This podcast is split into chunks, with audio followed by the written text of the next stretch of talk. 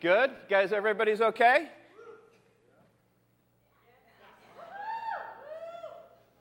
Fine. Fine. Fine. I'm Pastor Joe. How you guys doing? Good? Seriously, good? Yeah, you're all trapped. I just asked you a trick question. Seriously, I did. You didn't know it. I asked you a trick question. What do most people say when you say, "How you doing?" Fine. Doesn't matter if your life's falling apart. Doesn't matter what you know. You know, if your house just burned down. You know, most people say fine. They say okay. And what I'd like to talk with you about today is the the danger of being okay. And um, so that you know, uh, I sometimes have been told that I talk a little bit fast. This is the first caffeine I have. So, so, is, so if it seems like I'm talking fast and not caffeinated, it's wait till the 11 o'clock service when this and this gets together, and there might be a, a psychotic break. I don't know. All right, so um, what I mean by the danger of being okay is this: is simply this. Uh, Pastor Ron asked me; they were away for a couple of weeks, um, and, and Pastor Ron asked me to fill in and finish this, finish mended. And one of the things I thought over the last couple of weeks, and if you haven't, especially, uh, especially, Mike Kane did a really good job uh, last couple of weeks um, doing this. And if you haven't gotten that, you probably should. But one of the things that I felt kind of reverberating in the brainwaves of people as they were sitting watching this, there was just this, this undercurrent that I, that I kind of felt. And it was something that went something like this. That's really good that God mends broken hearts. That's really good for those broken-hearted people. It's really good for people whose lives have been knocked around and, uh, and God is putting them back together again. But I'm okay. And so that's what I want to talk about today is the danger of being okay. You see, the problem is that, um, that we can create masks and we can create them out of lots of types of things. So, what I would like to do is, uh, is demonstrate my total geekdom and talk about uh, a city in uh, Asia Minor called Laodicea. And um, so Laodicea, and I did a little bit of research. Actually, I did a lot of research because I'm a geek. Um, uh, Laodicea was, um, was founded in roughly 260 BC under, uh, under Alexander the Great. Actually, Laodicea is named after the wife of one of his generals. And what I'd like to do is I'd like to, we have a couple of, uh, pictures, and the first one should be a, no, the, the, other one, that's a cool picture too, we'll get to that. But the other one should be the map. Okay, there's a map. Okay. So when I was looking for a map, of, um, of where Laodicea was. Laodicea is in western Turkey. And of course, every time they showed a map, they showed mostly Turkey. And I was like, wow, we won't get that because, you know, we're Americans and we can't recognize anything on a map. And so if you look over there, you can see Italy. So once we see the boot of Italy, then we kind of, right, kind of, we can kind of figure this out. There's Italy, there's the Mediterranean, right? So you have Italy, which would have been the Roman Empire. Then you have Greece, that would have been the Greek Empire. And then you have kind of the Mediterranean Sea down along this side over here. There's Jerusalem down on the bottom, northern Africa, and there's Turkey. Everybody got that? Little geography lesson? Okay. So, the significant importance of Turkey was and still is. Turkey is still a, uh, Turkey was the first Middle Eastern country to be admitted into NATO, the North Atlantic Treaty Organization. Anybody know why? Because it's strategically important. The Black Sea is, represents a warm water port for the then Soviet Union, and they wanted to keep, uh, they wanted to keep Western alliance uh, blocking them from that. And so Turkey has been and is today the bridge, there is literally a bridge, has been and is today the, the bridge between the East, or um, Asia Minor, and the West, which would be Europe, right? And so consequently, all trade, if you were going to trade with what was the West, so after the Assyrian and Babylonian empires had spent themselves, and you had the rise of the Greek Empire, and you had the rise of the Roman Empire, any trade that came from stuff, if you wanted to get stuff out of over here and get it to over there, you went through Turkey. So, a lot of times we, we read this stuff in the Bible and we think that these cities and towns that are mentioned in the Bible and the places where, uh, where Paul wrote letters to, you know, Galatians, Ephesians, and Philippians and Colossians and stuff like that, we think that those places were kind of little third world backwater towns, probably because today that's what they are. But at the time, that would be the rough equivalent. What you're looking at here is the rough equivalent of the 95 corridor between Boston and D.C., right? That's what you're looking at there pretty much the center of the world. Think about the 95 corridor between Boston and D.C. You got Boston, you've got us, right? You got Rhode Island kind of down in the corner. There's a little weird. But you got Boston, you've got us, you've got New York, northern New Jersey, Philly, Baltimore, D.C., some pretty, you know, major places, right? That would have been all, all down through Turkey right there. Now, those, the, the map I got says the early churches, and so those, those little red dots that are supposed to have crosses in them if we had like a HD thing there, um, those are the seven churches that are referenced in the book of Revelation. And so you notice like Ephesus is there, Laodicea, Sardia, right? Colossae is right over there. And so there's the Colossians, the Ephesians. So all of that stuff is over there. The reason why is because if you look right over kind of as the as the coastline goes and the Mediterranean bangs the left right there, that's Tarsus. Now, anybody knows anything, uh, if you've done some study of the, of the book of Acts, you know that Paul, when he was converted, uh, he went off into, uh, into Arabia for about three years, and then people didn't believe that, uh, that he was really a Christian. And so a guy named um, Barnabas, his name got to be Barnabas, they called him son of encouragement. His name was originally Joseph. And he, he grabbed Paul by the hand and said, Come on, I'm going to send you, I'm going to show them, show you to the apostles. And the apostles said, Well, that's cool. We really believe down here is Jerusalem. We really believe that you're a Christian now. Um, uh, but why don't you go do something with your life? And so he moved up to Tarsus and he uh, just started making tents and figuring out what it meant to be a Christian for several years until they called him over to Antioch, which is that kind of thing that looks like the Finger Lakes right there. They called him over to Antioch and they founded a church there, and that became the center of Christianity. Aside from Jerusalem, that became the center of Gentile Christianity, was Antioch. And so all of those churches were things that Paul planted. And so that was the major, and that's a lot different today, isn't it, if you think about modern Turkey and Christianity in modern Turkey. Turkey was the center of Christianity, specifically Gentile based Christianity, where Jerusalem had the, had the Jews. Does that make sense? All right. Specifically, let's talk about Laodicea. It's located along a river called the Lycus River in western Turkey, and it's between two cities um, Hierapolis to one side and Colossae, where the book of Colossians comes, to the other side. And very similar to Southington, you know how Southington's kind of a valley down in here, and you've got the kind of the mountain, the ridge line, it's not really a mountain, but you got the ridge line over to the one side where Wolcott is, and then over on the other side you've got where, where um, Castle Craig and Meriden and, and into Berlin, that ridge line there. So you had a ridge line and a ridge line and a valley down in the bottom with a river running through it. The Lycus River, that's where Laodicea was. Now,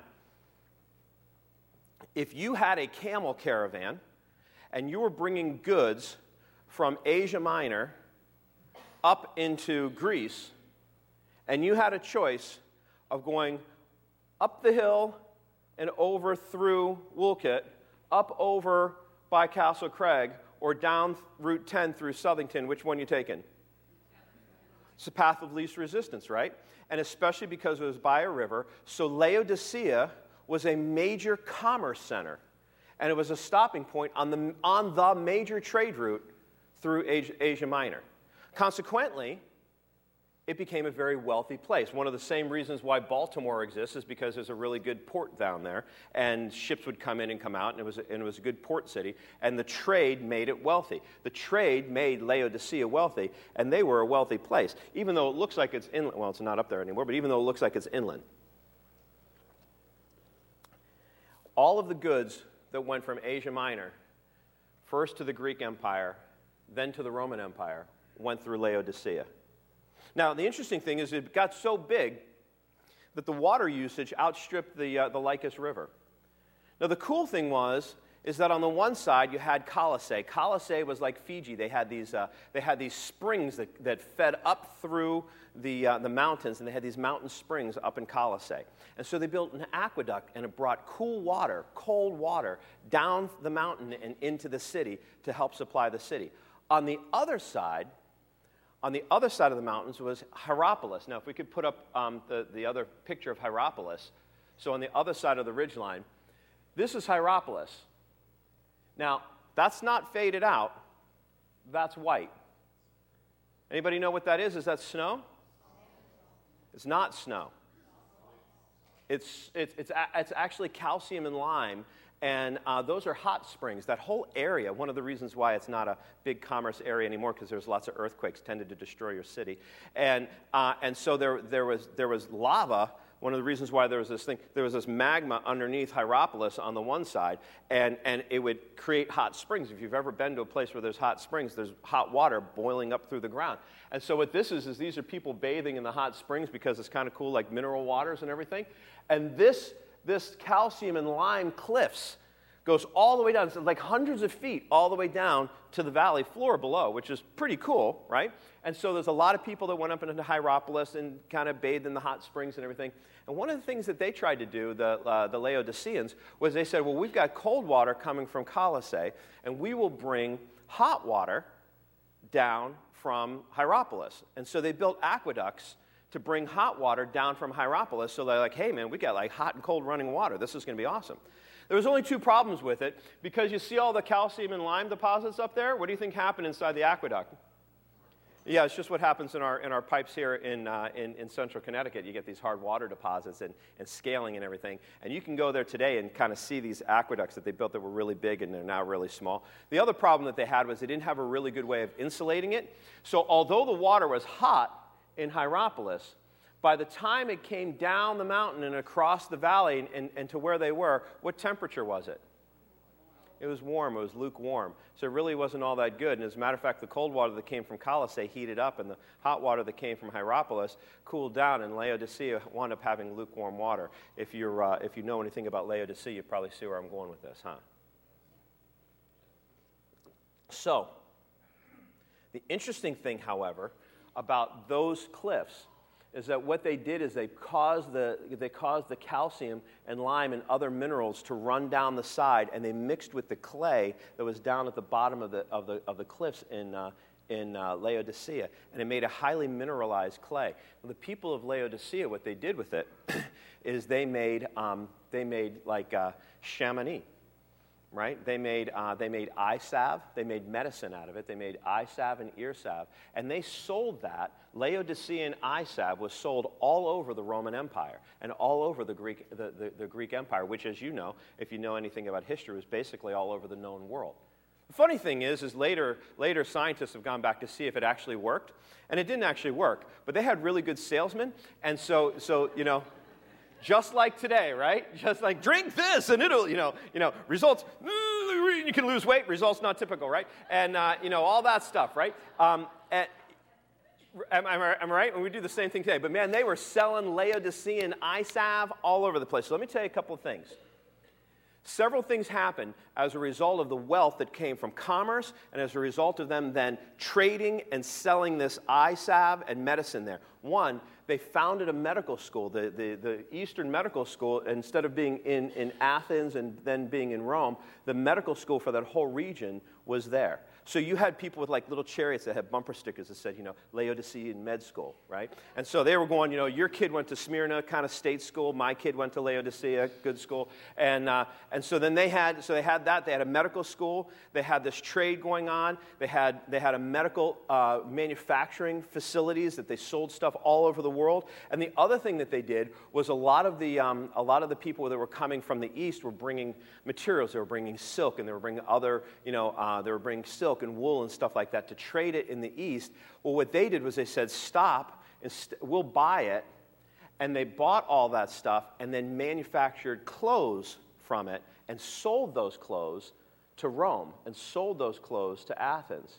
And so they had a really big clothing manufacturing. So the idea of, of getting your clothes from Laodicea was really cool. So let's just think about this major trade route, medical school, um, medical manufacturing, clothing manufacturing made Laodicea one of the richest, extraordinarily rich, richest uh, cities in the area. Between them and Smyrna, they were probably the richest, certainly richer than anyone around them. They were richer than Colossae, they were richer than Smyrna. They were Smyrna, the church in Smyrna was actually very poor.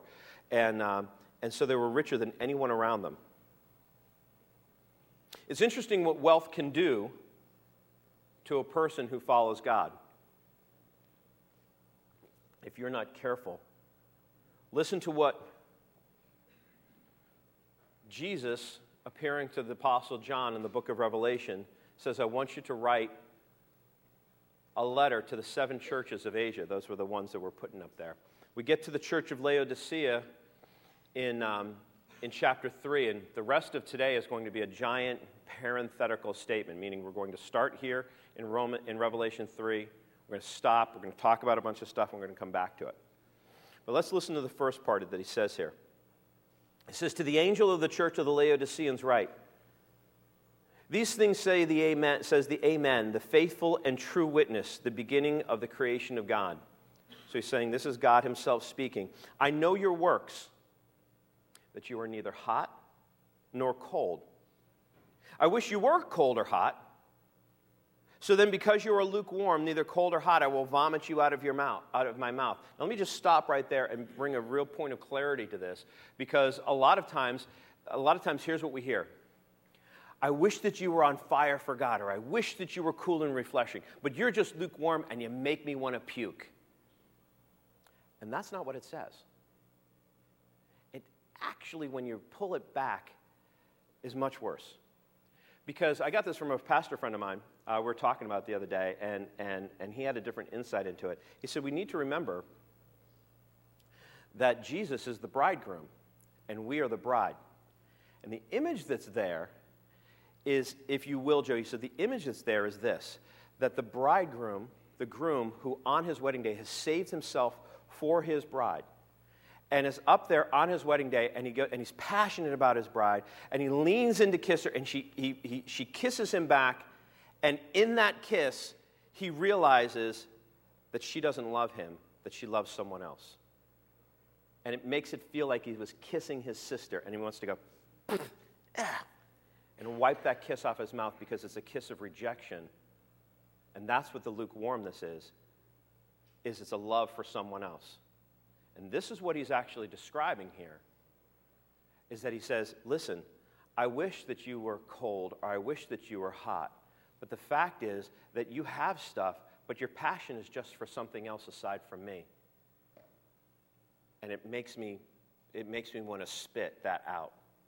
I come to you with passion and love. We need to remember that Jesus is the, is the groom. He, he loves us. He's passionate about us. He's not angry. This is something that he says it's, it's hurtful.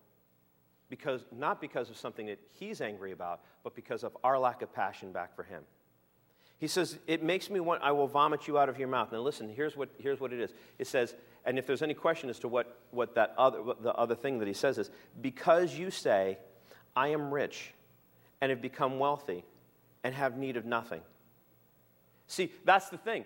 He says, I've come to you because I'm your answer. And you're like, yeah, well, you know, you're kind of nice and everything and maybe a little cute, but, you know, I kind of got everything I need.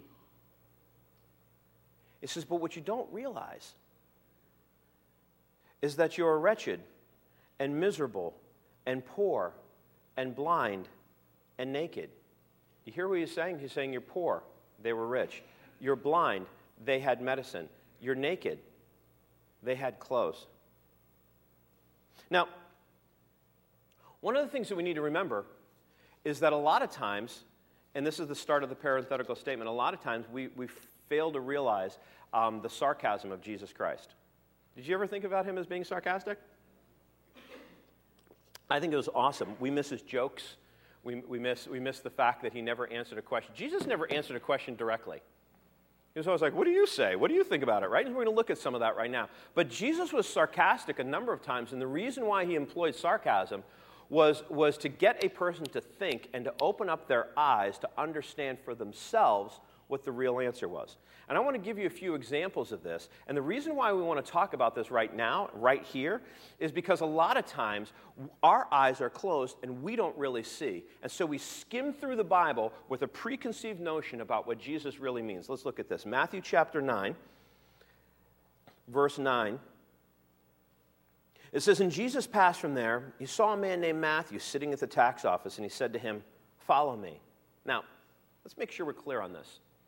A tax collector in Israel, a tax collector anywhere in the conquered Roman Empire, was a traitor to his people and a traitor to his race. A traitor to his race, a traitor to his nation, and more than likely, a crook. Because for a person to be a tax collector in Israel, what they had to do was, let's not forget, Rome had come in and militarily conquered Israel. And it didn't really bother them to kill Jews. They would take them, as a matter of fact, crucifixion was not an uncommon thing, it was a common thing. And so it wasn't a big deal for them to say, oh, well, we'll just go kill everybody in here to make a point because we want to keep order and suppress them. So for a Jew to stand up and go, hey, Romans, I'll come on your side, I'll work for you, I'll forcibly collect money from, from my Jewish people and bring it back to you so that you can turn it around, build roads, and do that to other people, they were considered scum. As a result of that, they usually aligned themselves with the Romans and said, Well, if you're going to treat me like that, I'm going to treat you like that. And they often extorted extra taxes from their own people. And if you, if you, if you don't think that's true, go look at Zacchaeus, where he, had to, he actually said, I've stolen from people, I'll repay them, right? So for Jesus to call a tax collector was, in their mind, to call nothing more than vermin. What we find here is that, is that he says, Follow me, and immediately Matthew got up and followed Jesus. Now, what happened is Jesus sat at the table in the house. This was Matthew's house. Now he goes to his house. That behold, not just Matthew, but all of Matthew's friends, many tax collectors and sinners came down and sat down with him and the disciples.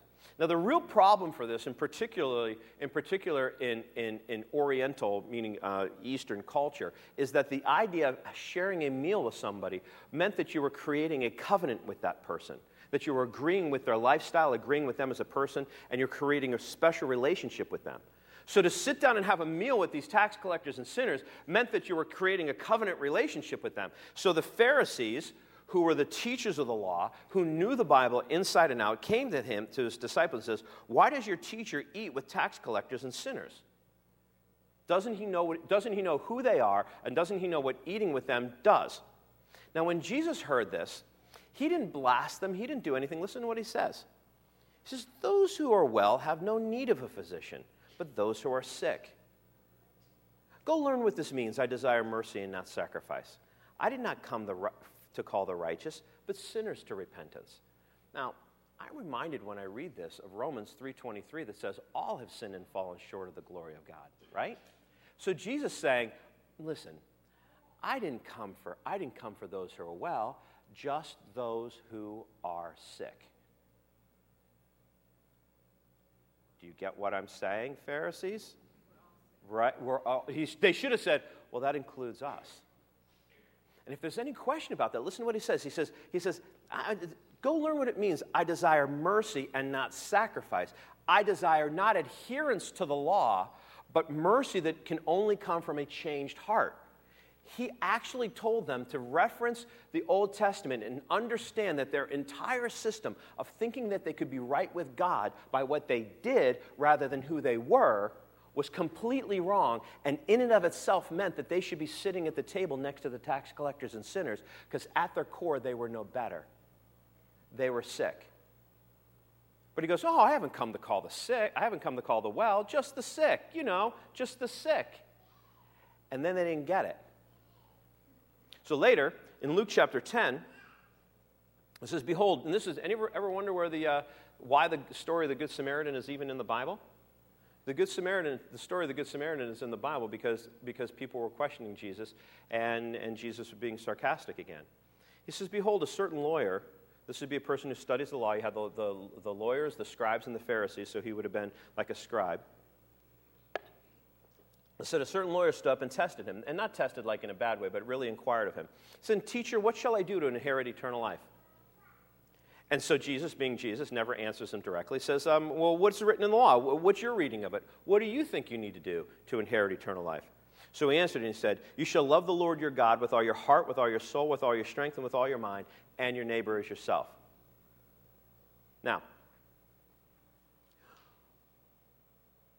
we've taken that and there are entire conferences on that scripture right there. Loving God with all your heart, all your soul, all your mind, all your strength. There's songs about how to love God with all your heart, all your soul, all your mind, and all your strength. There's Bible studies broken down into five weeks. This is loving God with all your heart, this is loving God with all your soul, this is loving God. And we forget that the reason why he said that to, to the lawyer was because he was hoping that the lawyer would say something like, Let's see, love God with all my heart, love God with all my soul, love God with all my mind, love God with all my strength, and love my neighbor as myself.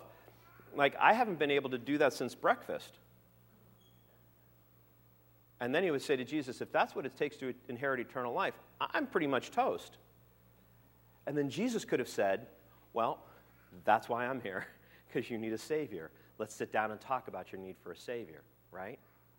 But instead, what the lawyer did was he said, he sought to, and listen to what he did, he sought to narrow the scope of what it meant to inherit eternal life to something that he could control. You notice that he didn't say, and what do you mean loving God with all my heart? He didn't ask him to define one of the internal characteristics that Jesus talked about. You know why? Because you can fake an internal characteristic. What do you mean? I don't love God with all my heart. Of course, I love God with my heart. Who are you to judge me? I've got a tattoo right here. It says, Only God can judge me. Who are you to, to, to judge me? Right?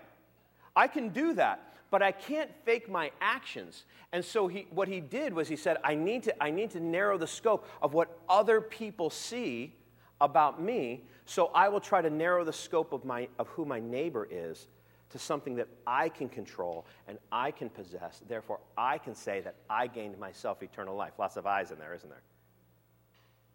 And this is where we got the story of the Good Samaritan, because Jesus just blows his mind. And the modern day story of the Good Samaritan would go something like this There's a guy, and he's going down the street, and he, and he, and he, and he gets mugged, and he's, and he's laying on the street half dead, and a televangelist pulls up in his RV. And he rolls down the window, he looks out, he goes, Phew, wow, that guy looks pretty bad, but you know what? I'm late for a book signing. Uh, confess that you're healed, and away he goes, right? And then, and then a Christian rock star comes by and he goes, he goes, wow, you know, he looks really bad, but you know, if I reach down and get him, I might, I might hurt my fingers and won't be able to play my guitar at my gig tonight. So hope he goes well and go on. And then a guy who's a member of ISIS comes, because that was the equivalent of, of him saying a Samaritan. In their minds, to call him a Samaritan would be the same thing as saying, you know, this radical Islamist comes by and goes, he's really hurt. Reaches down, picks him up, and takes him off to the medical center. That'd be the rough equivalent. That's why he was trying to really blow his mind with that story. To say, listen, you don't even understand that everyone's your neighbor, even the people that hate you the most, and you hate them the most. And if you don't love them like yourself, you can't qualify this. Don't you get your need for a Savior? That's where it comes from. Matthew 19, this will be the last one we look at. Matthew 19, verse 16, he says, Behold, someone came to him and said, Good teacher, what good thing shall I do that I may inherit eternal life? Notice what he said. What good thing shall I do that I may inherit eternal life? He calls him good teacher, and Jesus stops and says, Why do you call me good? No one is good except that, uh, no one is good but one, and that is God. Notice he doesn't correct him. He says, Are you calling me God? He's really asking him that.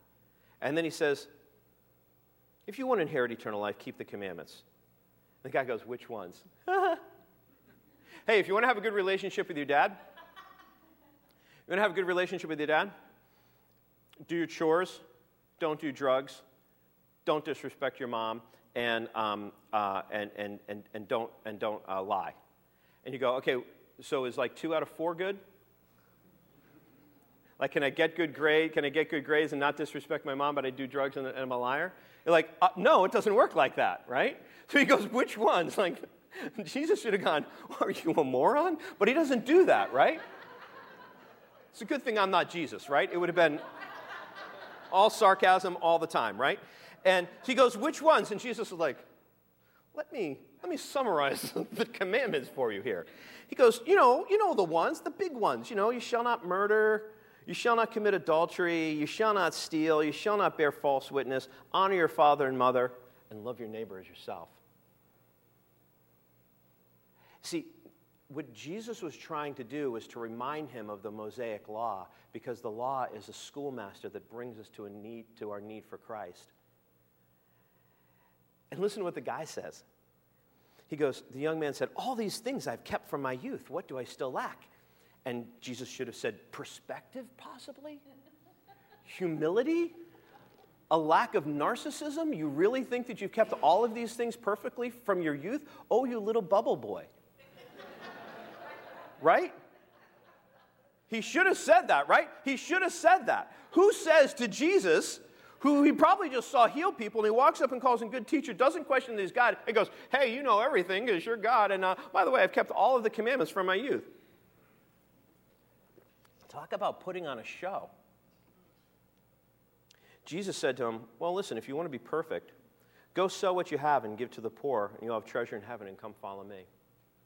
Do you think that what Jesus was actually saying is that if you sell what you have and give it to the poor, that gets you eternal life? No. No, it doesn't, because we know that good deeds do not qualify us for God. Because the good deed that I do today does not cover up the bad deed that I did yesterday. And that's why salvation is by grace and through faith alone. What Jesus was trying to get to was trying to get to the point of his heart. Because you see, this guy had grown up in a culture that said if you're wealthy and you're prosperous, it must, and you're successful, it must mean that God loves you. We don't hear that preached today at all, do we? So it says if you're wealthy and you're successful, that it must mean that God loves you. Therefore, if you're wealthy and successful, you must be okay. And he was taught that. He was a young man. He was taught that from the time he was young. And he grew up in wealth, so he thought he was okay. And Jesus was trying to tell him the problem is, is not you. The problem is your focus is on your possessions rather than on me. And he says, So get rid of your possessions and listen to what happened. He, the young man should have said, uh, That's a real problem for me. And then Jesus could have sat down with him and said, Yeah, you know what? It really is a problem for you. The problem isn't your possessions, the problem is that you love your possessions more than you love me. And so if I come to you like, like a passionate groom and, and, and you're the bride and we kiss, it'll feel like you love someone else because in actuality you love your possessions and your comfortable life more than you love God. So let's deal with that. But instead, the young man went away sorrowful because he had great possessions.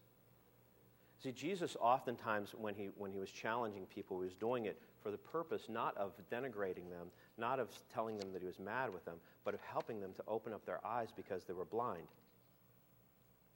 The reality is, is that sometimes we sit here and we see this thing about being mended, and we think that, that, that mended is, is, for, is for people who are drug addicts, or mended is for people who, are, who are, who've done something really bad, like they're, they're murderers.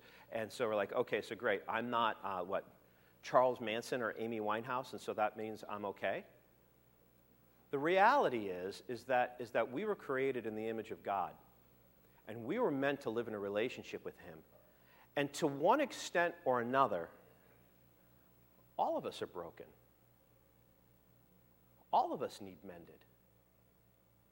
And the sooner that we recognize that and will admit it, the faster the mending process can take place.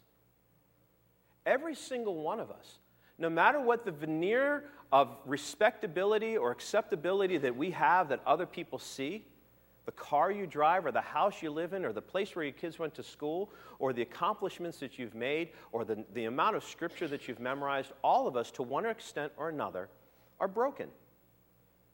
And every single one of us needs mended. Let me help with this in Romans chapter 8, verse 1. It says, There is therefore now no condemnation to those who are in Christ. And that is a great passage of Scripture. Unfortunately, it's not the, even the entire sentence, but it is a great passage of Scripture to understand that there is no condemnation. To who? To those who are in Christ. There's a big difference, by the way, between conviction and condemnation. Conviction is the Holy Spirit trying to. I, I think about him, I think about the Holy Spirit as walking around with a giant pair of size 13 Doc Martens, and he just steps on my chest and is like, that's what that feeling is. And like, hey, stupid, are you going to knock it off? That's the conviction, right? But condemnation, there is no condemnation of, of sentencing us to the consequences of our sin because Christ has freed us from the consequences of our sin. But it says here there is no condemnation to those who are in Christ Jesus who walk not according to the flesh but according to the Spirit. Let me put a different spin on this. To the extent that I walk according to the Spirit, I do not sense condemnation. But to the extent that I continue to walk according to the flesh, I feel condemnation. Because it says, there is no condemnation to those who are in Christ, who do not walk according to the flesh, but according to the Spirit. And so, to the extent that I'm still, and sometimes even unknowingly so, and sometimes uh, just out of decades of habit, continuing to walk after the flesh and not after the Spirit, I am still broken. And God's not through with me yet. It says, The law of the Spirit of life in Christ Jesus has made me free from the law of sin and death. Now, the law of the Spirit of life in Christ Jesus makes me free. But to the extent that I walk after the flesh and not after the Spirit, I am still dangerously close to the law of sin and death. And that needs fixed.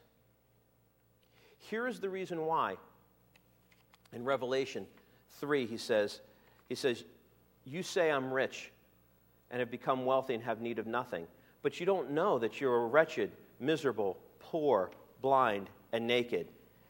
Jesus then doesn't leave them alone and go, and you should feel ashamed of yourself. That's not true. That's, that, that is not the way that God, that, that God views you or me or anyone. He then says, I counsel you to come to me. Now, what did the Laodiceans, what were they famous for? They were famous for their gold because of their money. They were famous for their garments because of their, their manufacturing. And they were famous for their medicine, specifically the, the Laodicean eye. And listen to what he says. He says, You think that you have these things and they make you okay, and the very things you have aren't really real. So why don't you come to me and the things you think are important, let me show you what it really means. He says, I counsel for you to come to me for gold refined in the fire, that you may be rich. They could have said, I'm not what? I'm not rich. Said, not rich in the things that matter. So come to me and buy gold. Let me tell you what that, um, what that gold is. That gold is, is, is, is the, the inheritance of Christ. Let me peel this back to what this means. That gold is the inheritance of Christ.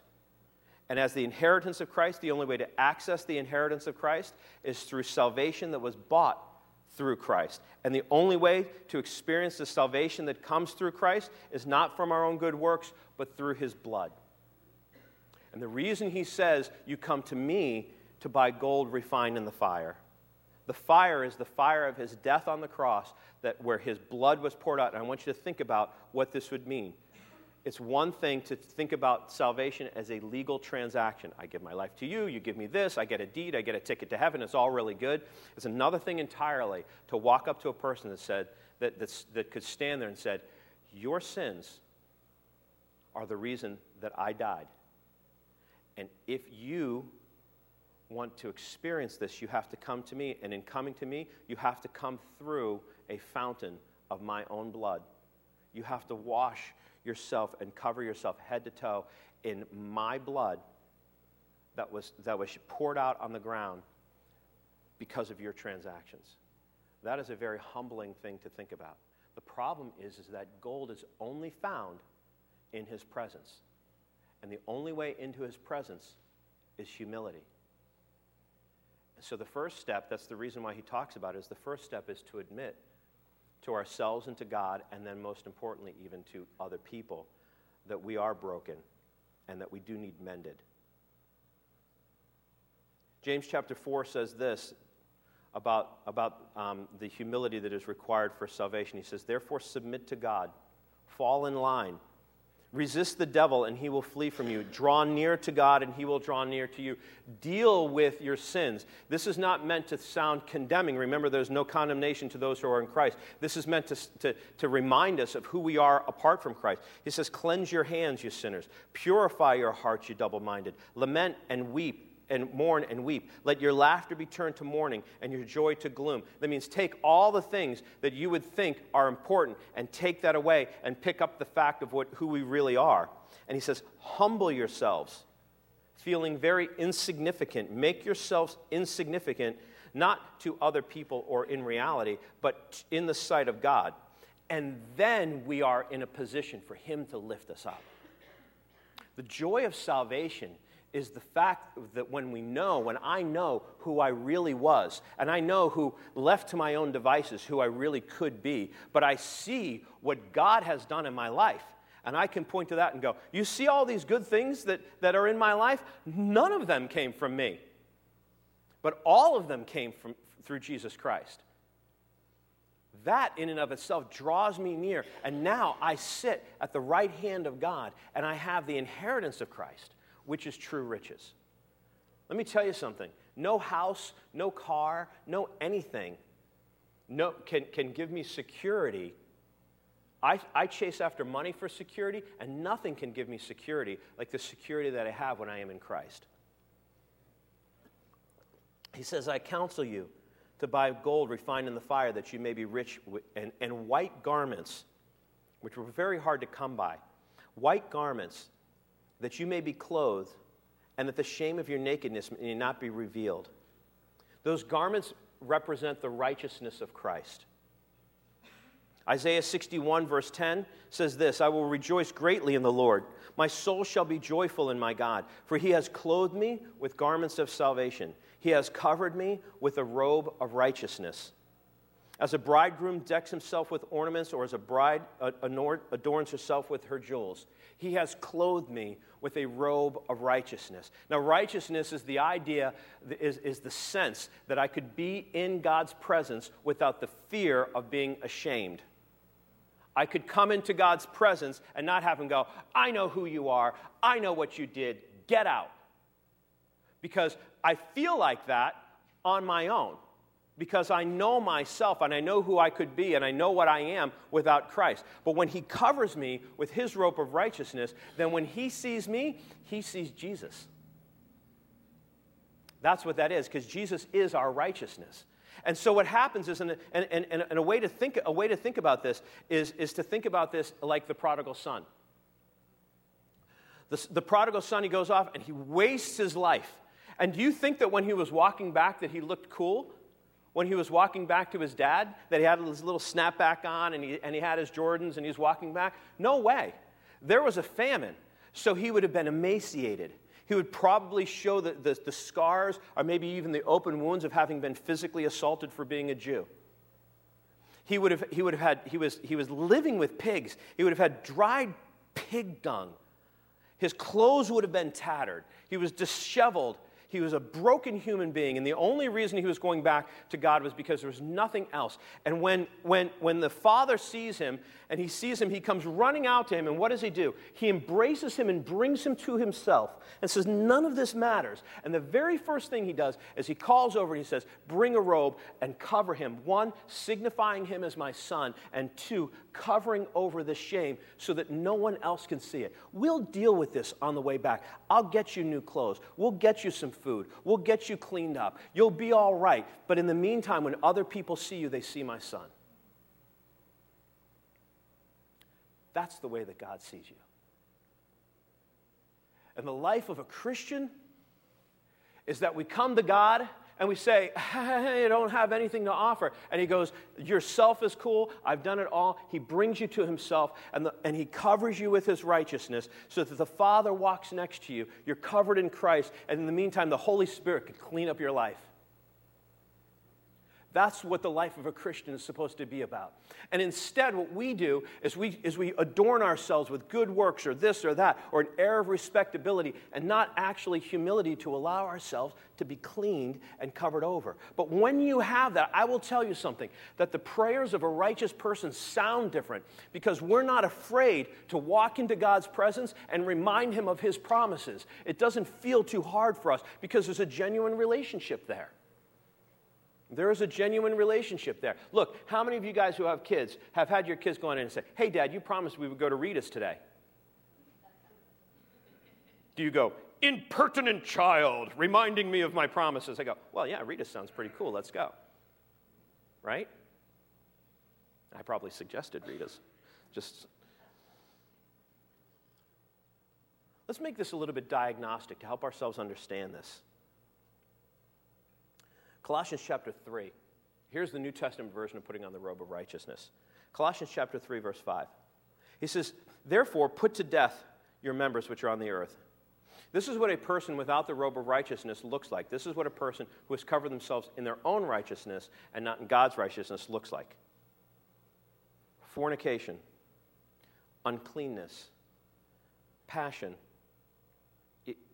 passion,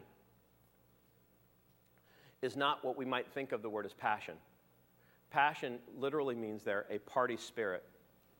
And by a party spirit, I don't, I don't mean like party spirit, woohoo! I don't mean that. A party spirit, what a party spirit is, is red state, blue state, conservative, Republican, Yankees, Red Sox, right?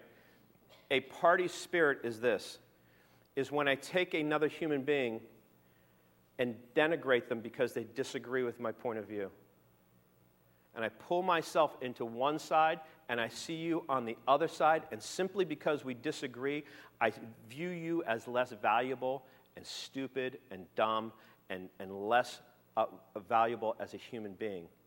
That's what a party spirit is. We don't have any of those problems today.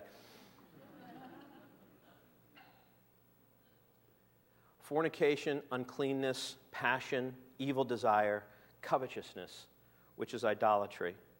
And because of these things, the wrath of God is coming upon the sons of disobedience, in which you yourselves once walked when you lived in them. You see what he's saying to us?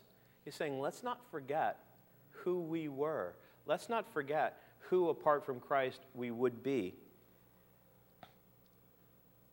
Best word in the entire Bible, but. All this thing, stuff is true, but now you yourselves put off all these things anger, wrath, malice, blasphemy, filthy language out of your mouth. Do not lie to one another. See if any of these things are the marks of our life, it is a mark that we are poor and naked and wretched and blind and not covered in righteousness.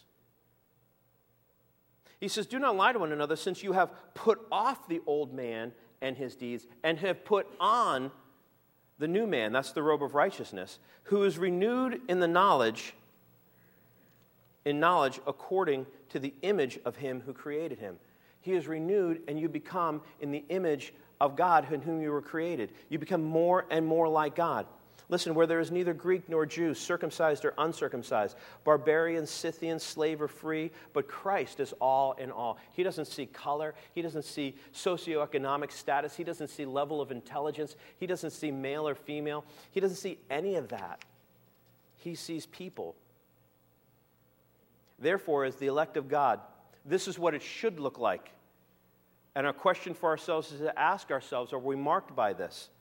As holy and elect of God, holy and beloved, put on tender mercies, kindness, which is the ability to take a stranger and treat them like a family. That's why it's called kindness. It comes from the word kin, which means to take a person and treat them like family. Kindness, humility, meekness, long suffering bearing with one another and forgiving one another. If anyone has a complaint against one another, even as Christ forgave you, so you must all you must also do.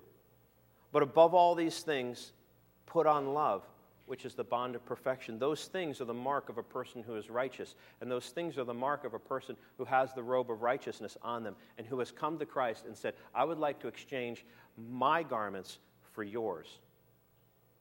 Then he says here, he says, I counsel you that you, that you would buy me, uh, to, to buy from me gold and refined in the fire, that you may be rich, white garments that you may be clothed, and that the shame of your nakedness may not be revealed.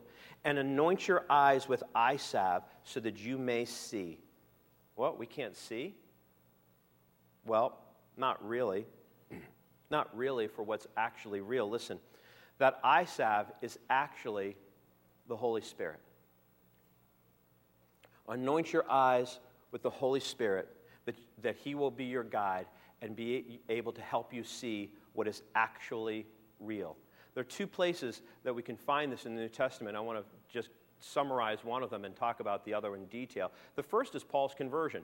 When Paul was knocked off his high horse, right, and he was converted, what happened? He was blinded. No one else around him was blinded, but he was blinded. About three, four days later, about three days later, uh, he, he's, he's in um, uh, Damascus, and, uh, and Ananias comes and prays for him, and it says there was like scales that fell off of his eyes. Now, I don't know if he had actual scales on his eyes, if there's some weird covering. I don't know. I haven't even looked into it. But this is what I do know that when his eyes were open and he was filled with the Holy Spirit, he saw things for how they really were because the Holy Spirit was his guide. All those churches on that map, most of the New Testament that Paul wrote, that the Holy Spirit used Paul to write, and, and, and, and the gospel to the Gentiles came through that man that could see things for how they really are. Let me tell you what I mean by see things for how they really are. Let me first preface it with this. If I am walking in the mall and you see one of those stores that's closed and they've got the little the, the, the, wall up there and they've you know they got you know coming soon or they got a little painting of you know flowers or whatever right we all know that that's not what's there we all know that behind that wall they're working on a new store right so let me just get this straight they built a wall to take it down right? The wall itself is temporary, and what's really important is what's behind the wall. So, therefore, let me help me understand. If there is something that is temporary and there is something that is permanent, and I said which one is more real, the permanent thing is more real and the temporary thing is less real. Doesn't the Bible say that the things of the Spirit remain forever, but the things of this world are passing away? Doesn't it say that our life is like a vapor? Doesn't it say that this entire planet is like, is, is like a, a, a bundle of grass that's thrown in the fire and burns up? Doesn't it say that? So, what is more real? The things that, the very thing I'm standing on and the body that I'm touching, or what's actually real spiritually? Okay, here's the problem Romans chapter 8, verse 26, this is down underneath that, um, one of my favorite chapters in the entire Bible. Uh, it says, likewise, the Spirit helps in our weakness. we have a weakness. Among many, we do not know what we should pray for as we ought. Now, now I told you I'm a total geek, and, and, and I looked, literally looked up all the Greek words in that, and so sorry. I won't give you all of them. I'll tell you this that that word ought comes from a word for sight. So I'll give you the Joe Stoblark's unauthorized version of that scripture. What it's saying there is that there is a spiritual reality that if you're going to pray God's will, you need to know what's actually happening behind the scenes. In other words, in every situation, there's the thing that you see, and there's the reality behind the thing. There's, there's, there's, there's, there's spiritual forces at work, there's God's plan at work, there's something happening behind the scene. You might see the loss of a job, God sees something else going on, right? You might see somebody dying in what you think is an untimely manner. There's a whole bunch of happening, uh, stuff happening behind the scenes. And if you and I are going to pray God's will, because we know that if we pray anything according to His will, that He hears us and that we have the confidence that we have what we've prayed. But how do we know that we're praying God's will? Unless we're praying about what's behind the scenes in reality. And this scripture says, we do not know what we should pray for as we ought. What he's saying there is that when it comes to the reality of the spiritual world, we're completely blind. That's what he says. He says, Here's your weakness. The Spirit helps us in our weakness. And our weakness is that when it comes to what's really happening behind the scenes, we're completely blind. Great. How am I supposed to pray about the things that are real when I can't even see them and I don't even understand or perceive them. He says, But the Spirit, there's that great word again, but the Spirit Himself makes intercession for us which, with groanings which cannot be uttered. He who searches the heart knows what the mind of the Spirit is because He makes intercession for the saints according to the will of God. You know what He's saying here? Is He saying if we will admit that we don't even know how to pray about what God's will is in that situation because we're completely blind. And if we'll come to God in that and go, God, I want your will to, to happen here, and I want to, I want to be part of what you're doing in, in this situation, but I'll be honest with you, I don't even know. I don't even pretend to begin to know what your thoughts are. You might have a plan here that is totally beyond me, and that in my own, what I want and what you want are diametrically opposed because what you want takes the whole big picture. I have no idea. You know what he says? He says, when you pray, the Holy Spirit will come and kneel down next to you. And he'll put his arm on you and go, How about we pray this? And if that's ever happened to you before, where it just kind of drops down, for me, it's like this explosion of, of, of, of stupidity. he, goes, he, goes, Hey, stupid, how about this? Right? And, and I'm just like, Whoa, I never even thought about that. That's the Holy Spirit saying, Let's go. This is what, how about this? He says, in our weaknesses, He will help us. See, remember, being weak doesn't mean you are despicable. Being weak means you are in a position to be helped by God.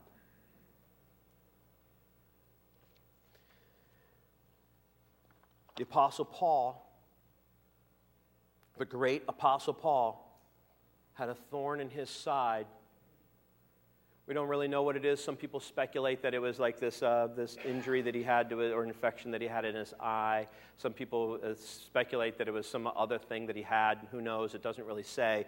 But he had actually gone to God and he said, God, please take this away. And God kept telling him, Listen, I got a bigger plan for you than that. I got a different plan. I'm going to leave that infirmity in your life. I'm going to leave that in your life.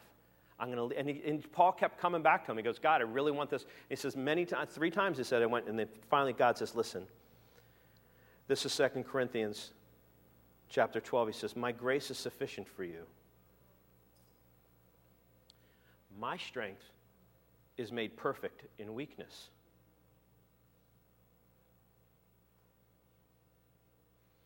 Therefore, this is what Paul says most gladly would, if I'm going to boast, most gladly will I boast in my infirmities, that the power of Christ may rest on me. And to the extent that I will admit to God and bring my weaknesses to Him. By the way, do you think He doesn't know what they are already? He kind of, you know, that whole omnipotent thing, omnipresent, omniscient thing, he, he kind of knows already. But if I will bring them to Him, and not try to cover them up with a veneer of respectability, but bring them to Him. He says that the power of Christ, the same power that raised people from the dead, the same power that multiplied fish and loaves, the same power that from which He Himself then stood up from the grave and walked out, proving that, that He had conquered sin and death itself, that same power will rest on our lives. And when that power rests on our lives, I am telling you, thousands of people will come to see that because that, in and of itself, is reality. And that, in and of itself, would draw people because everybody in their heart of hearts knows that at some level they are broken. And when people see a person who's been mended and genuinely mended, boy, that'll get the world's attention. So let's pray. And, and here's my challenge my challenge is to not be like the Laodicean church. And my challenge is to not have the veneer of respectability, whatever that looks like in your own life, be more important than the passionate love that God has for us. That would be my challenge. So let's pray. God, this is a, a fairly difficult thing. Not because it's difficult for you, because it's difficult for us. Much easier for a kid to admit that he's weak than it is for an adult to admit that we're weak and that we are in need of you. Nevertheless, Lord, I, I want to pray and, and ask that you would release people and give them the ability to admit that and to bring that weakness to you, not so that you could condemn them, but so that your power would rest on them and that you would be sufficient and that your strength would be made perfect in the midst of their weakness. So I'm going to pray right now, and this is what I'm going to ask. I'm not going to ask you to stand up and come down here, but I just want to know who I'm praying for. And so if that's you, and, and somehow you've come here this morning and, and you recognize that, that you've been kind of hiding behind a, a veil of respectability uh, that you've made of your own of your own doing, and that in reality you've been hiding weakness from God, that you've been loving something else more than you've loving God. Let me be very specific. That you've been telling yourself and other people the lie that you're okay when in reality you're not. And you recognize that right now you need to do business with God. I, I just want you to look at me or raise your hand. Just let me know who I'm praying for. Just somehow. Okay. All right. Okay. Very good. All right.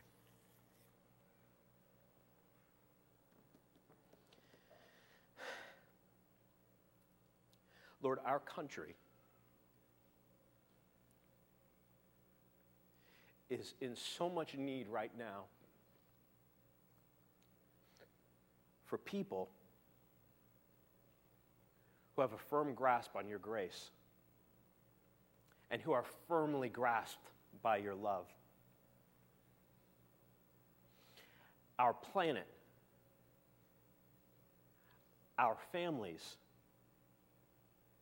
and ourselves, we need you. And so, just as we are, we present our weakness to you.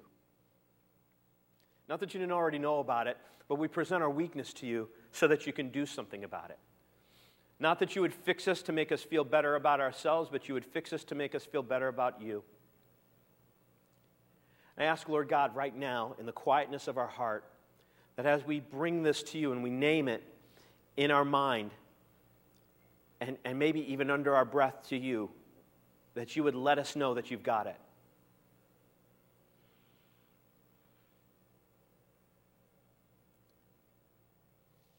And fill us with your power, Lord. Cover us in your righteousness.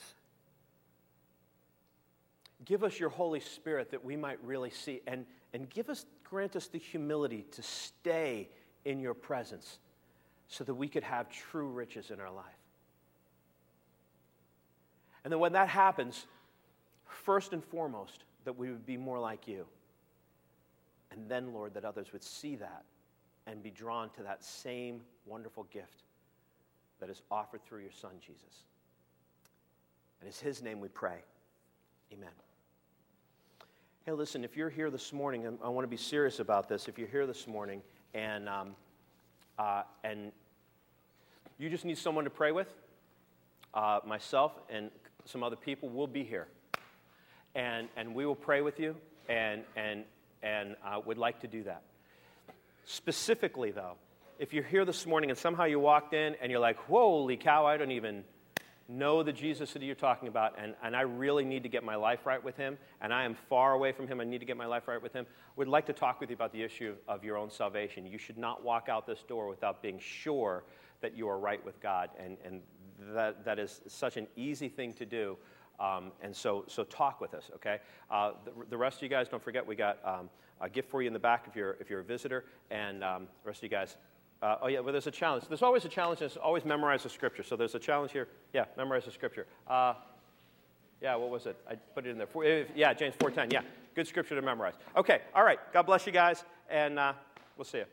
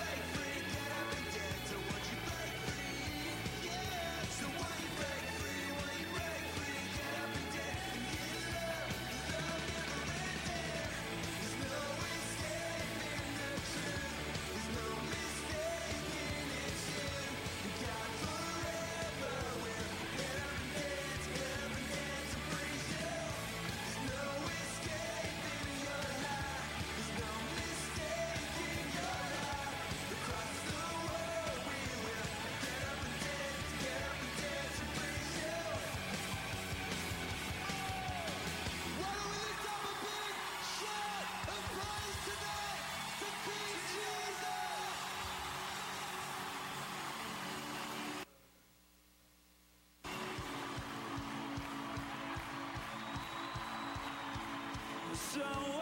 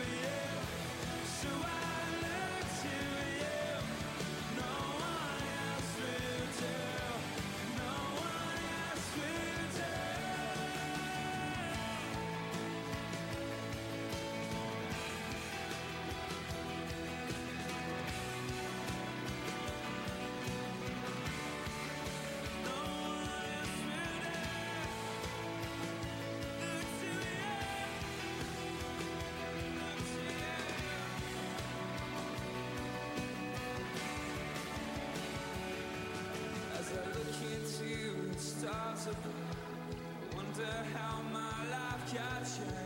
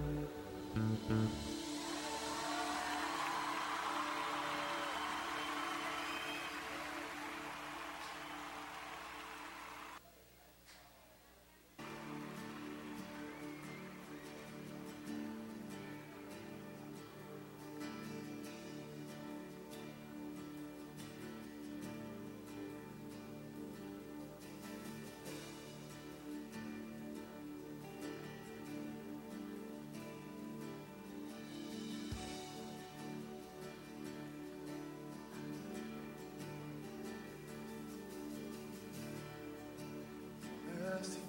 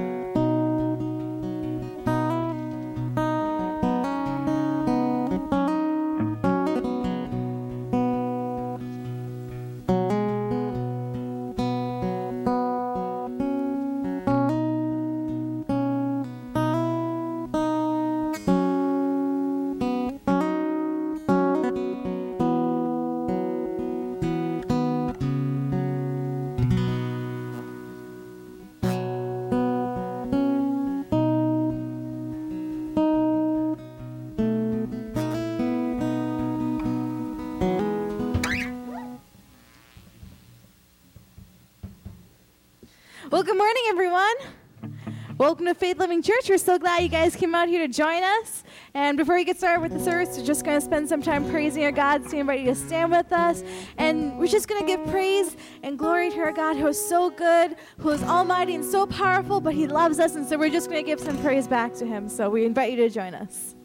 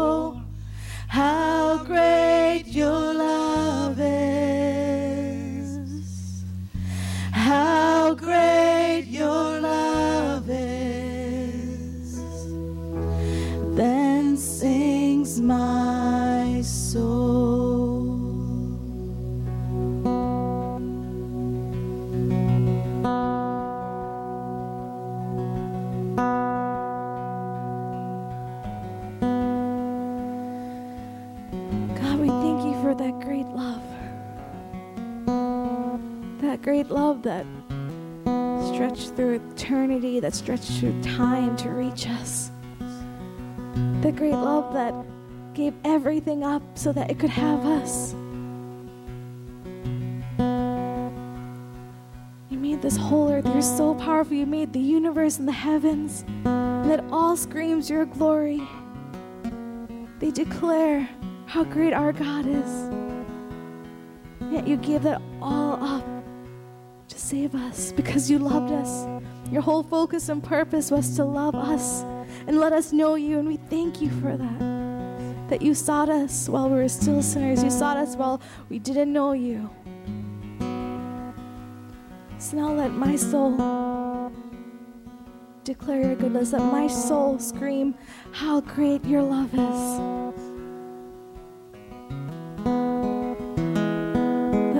Who see us know that we are the people of a loving God. We are a people of a living God. Let me declare to all that you love us, that you are great, that you are good. We come here to praise you, God, to connect with you and have the relationship that you sought after so much, that you desperately want with us. We come here to worship you and serve you. We love you, Lord, in Jesus' name. Amen. You all may be seated.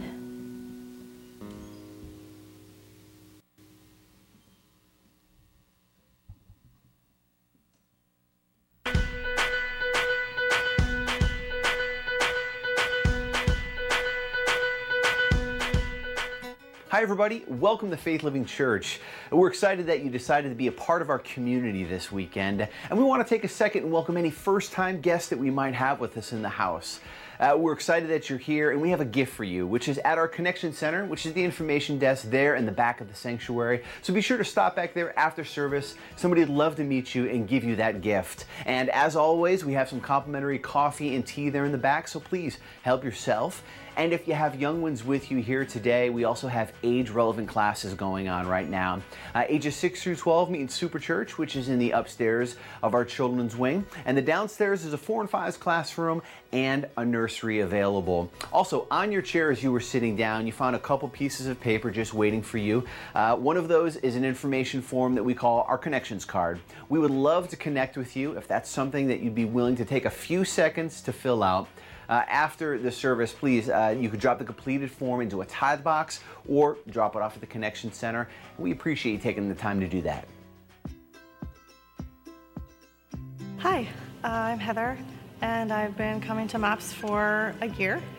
And uh, my daughter, Madison, just turned three, so she's been part of the MOPS program from the beginning. I'm Dawn Thomas. I'm one of the um, child care workers for MOPS, and I run the toddler room, and I had the pleasure of working with Maddie.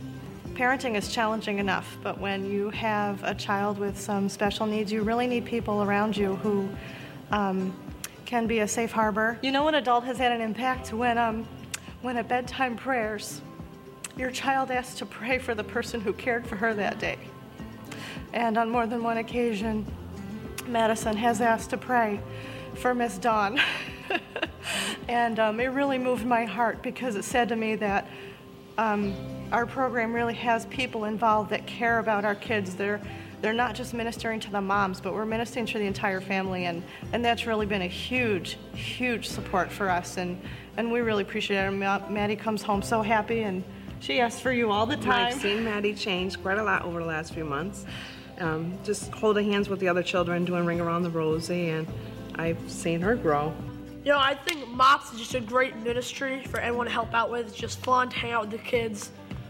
It's great. Did you have a fun time at MOPS this year? Oh, that's a big yes. He says yes. You have a good time? What do we usually do at MOPS? Minecraft! Yeah. Well, usually we go outside, we make crafts, everything, right? Watch and snack! Yes. And Yep, snack, all that cool stuff, and always just, we, we have a great time. The kids love it. They have fun doing it. It's great. The MOPS group at Faith Living Church is setting up for its second year. This ministry for moms is growing and in need of childcare teachers. We provide the lessons and materials, you provide the hugs, smiles, and enthusiasm. We are looking for people from teens to grandparents who are available two Tuesday mornings a month. MOPS is the only time some of these children are in church, so you have a huge opportunity to teach them about the Lord and show God's love. If you are interested in serving, please leave your contact information at the Connections Desk. And thank you. Faith Living Church will be hosting a Women's Night event entitled Living Free September 16th and 17th. This event is for all women ages 18 and up. A $10 registration fee covers study guide, breakfast, lunch, and childcare for all children up to 12 years old. Please visit the Connection Center or register online at faithlivingchurch.com.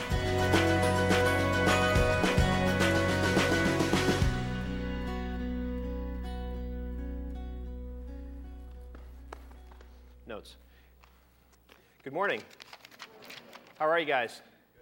Good. That was a trick question. No, it really was. It was a trick question. I'm Pastor Joe, and, uh, and in case you don't know me, and uh, Pastor Ron's been away on vacation a couple of weeks. Mike Kane has done a great job. We're going to finish up talking about Mended. I do want to put a, a, plug in. I forgot to do it at the 9 o'clock service. I can't believe it. Uh, if you are in middle school or high school, or you know someone who's in middle school and high school, did you guys know we had a youth ministry here?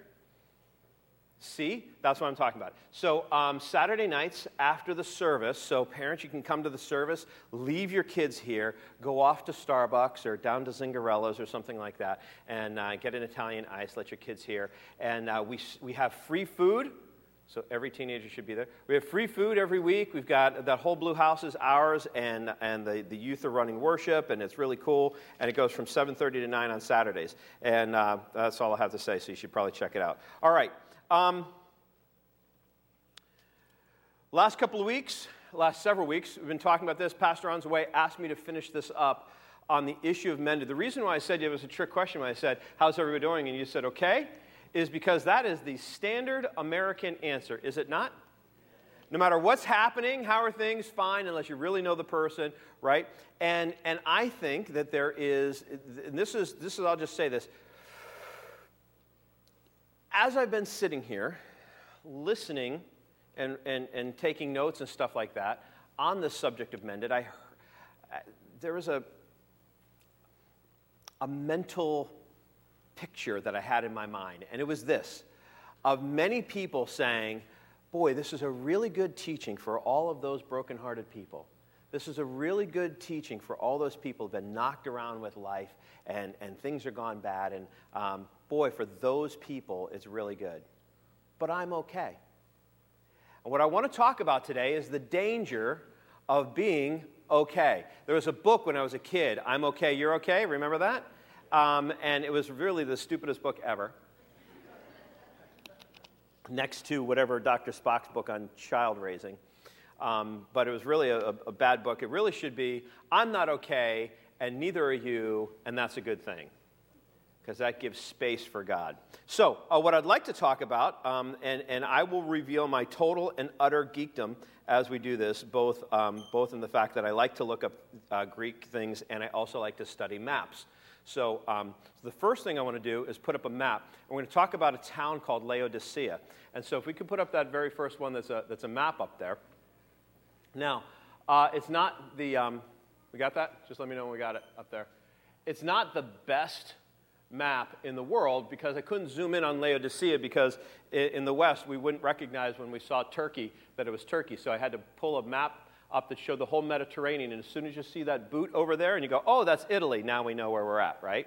Okay, so you've got Italy there, so that next to it would be Greece, and then you've got the Mediterranean Sea. You kind of got Jerusalem, and down here, northern Africa along the bottom, and it hooks up over there. That's Turkey right? Now, Turkey is strategically important, has always been strategically important. As a matter of fact, was the first and only Middle Eastern country to be part of the North Atlantic Treaty Organization, NATO. And the reason why we wanted, why, why the West wanted Turkey to be part of NATO is because north of that is the Black Sea, and that became a warm water port access for the Russians and therefore the Soviets, and we didn't want that. So we controlled Turkey. There's this little thing called the Strait of Hormuz, and we, it's behind the behind the earliest churches thing there. It's right in there. And that controls access to the Black Sea. And so it's always been strategically important.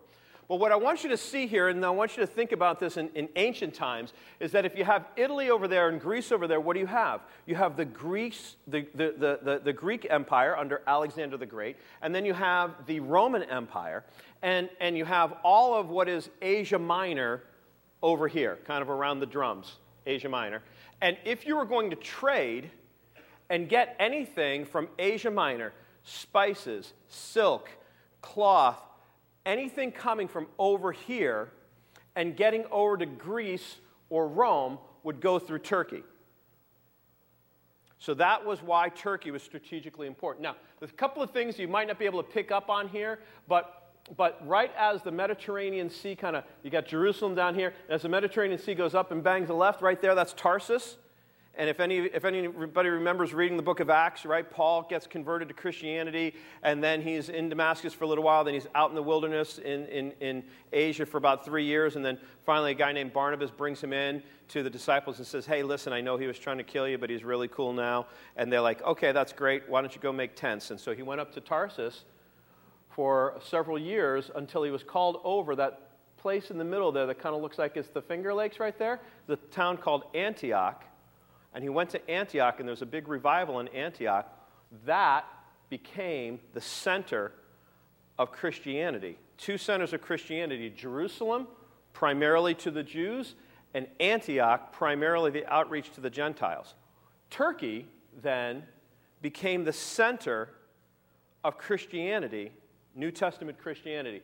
All of those, um, all of those, uh, those red dots that are actually red dots with crosses in them, but it's a little non HD. Um, all of those things are, are, are churches that were founded in the main churches in, uh, in Turkey. What you see in there is there's Colossae, which is the book of Colossians. There's Ephesus, which is the book of Ephesians. There's Smyrna, Pergamum, Thyatira. All of those, Philadelphia, all of those things were actually places in Turkey. Big difference between today, right? And back then. But that was actually the center of Christianity. So let's talk about one of those places, which is Laodicea. If you're looking at the Mediterranean Sea and kind of going up in, inland, is Laodicea, right? Right there. So you guys see that? That, that one dot, that's Laodicea. Now, Laodicea was a city that was founded under Alexander the Great. As a matter of fact, it was named after the wife of one of his generals. And, and the reason why it's important, remember, I said that all trade went through there. The geography of that area of Turkey, so you'd come up as a trade route, and you'd have these camel caravans coming up and trying to bring stuff into, into Greece.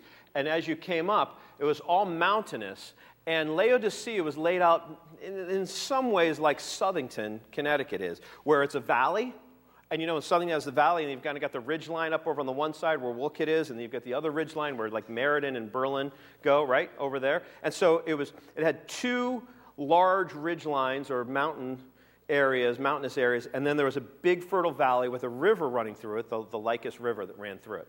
Now, if you were a trader and you had a caravan of camels bringing silk or spices or something like that, and you were trying to get to Greece, and you were coming through this area here, would you go up over the mountains where Wolcott is?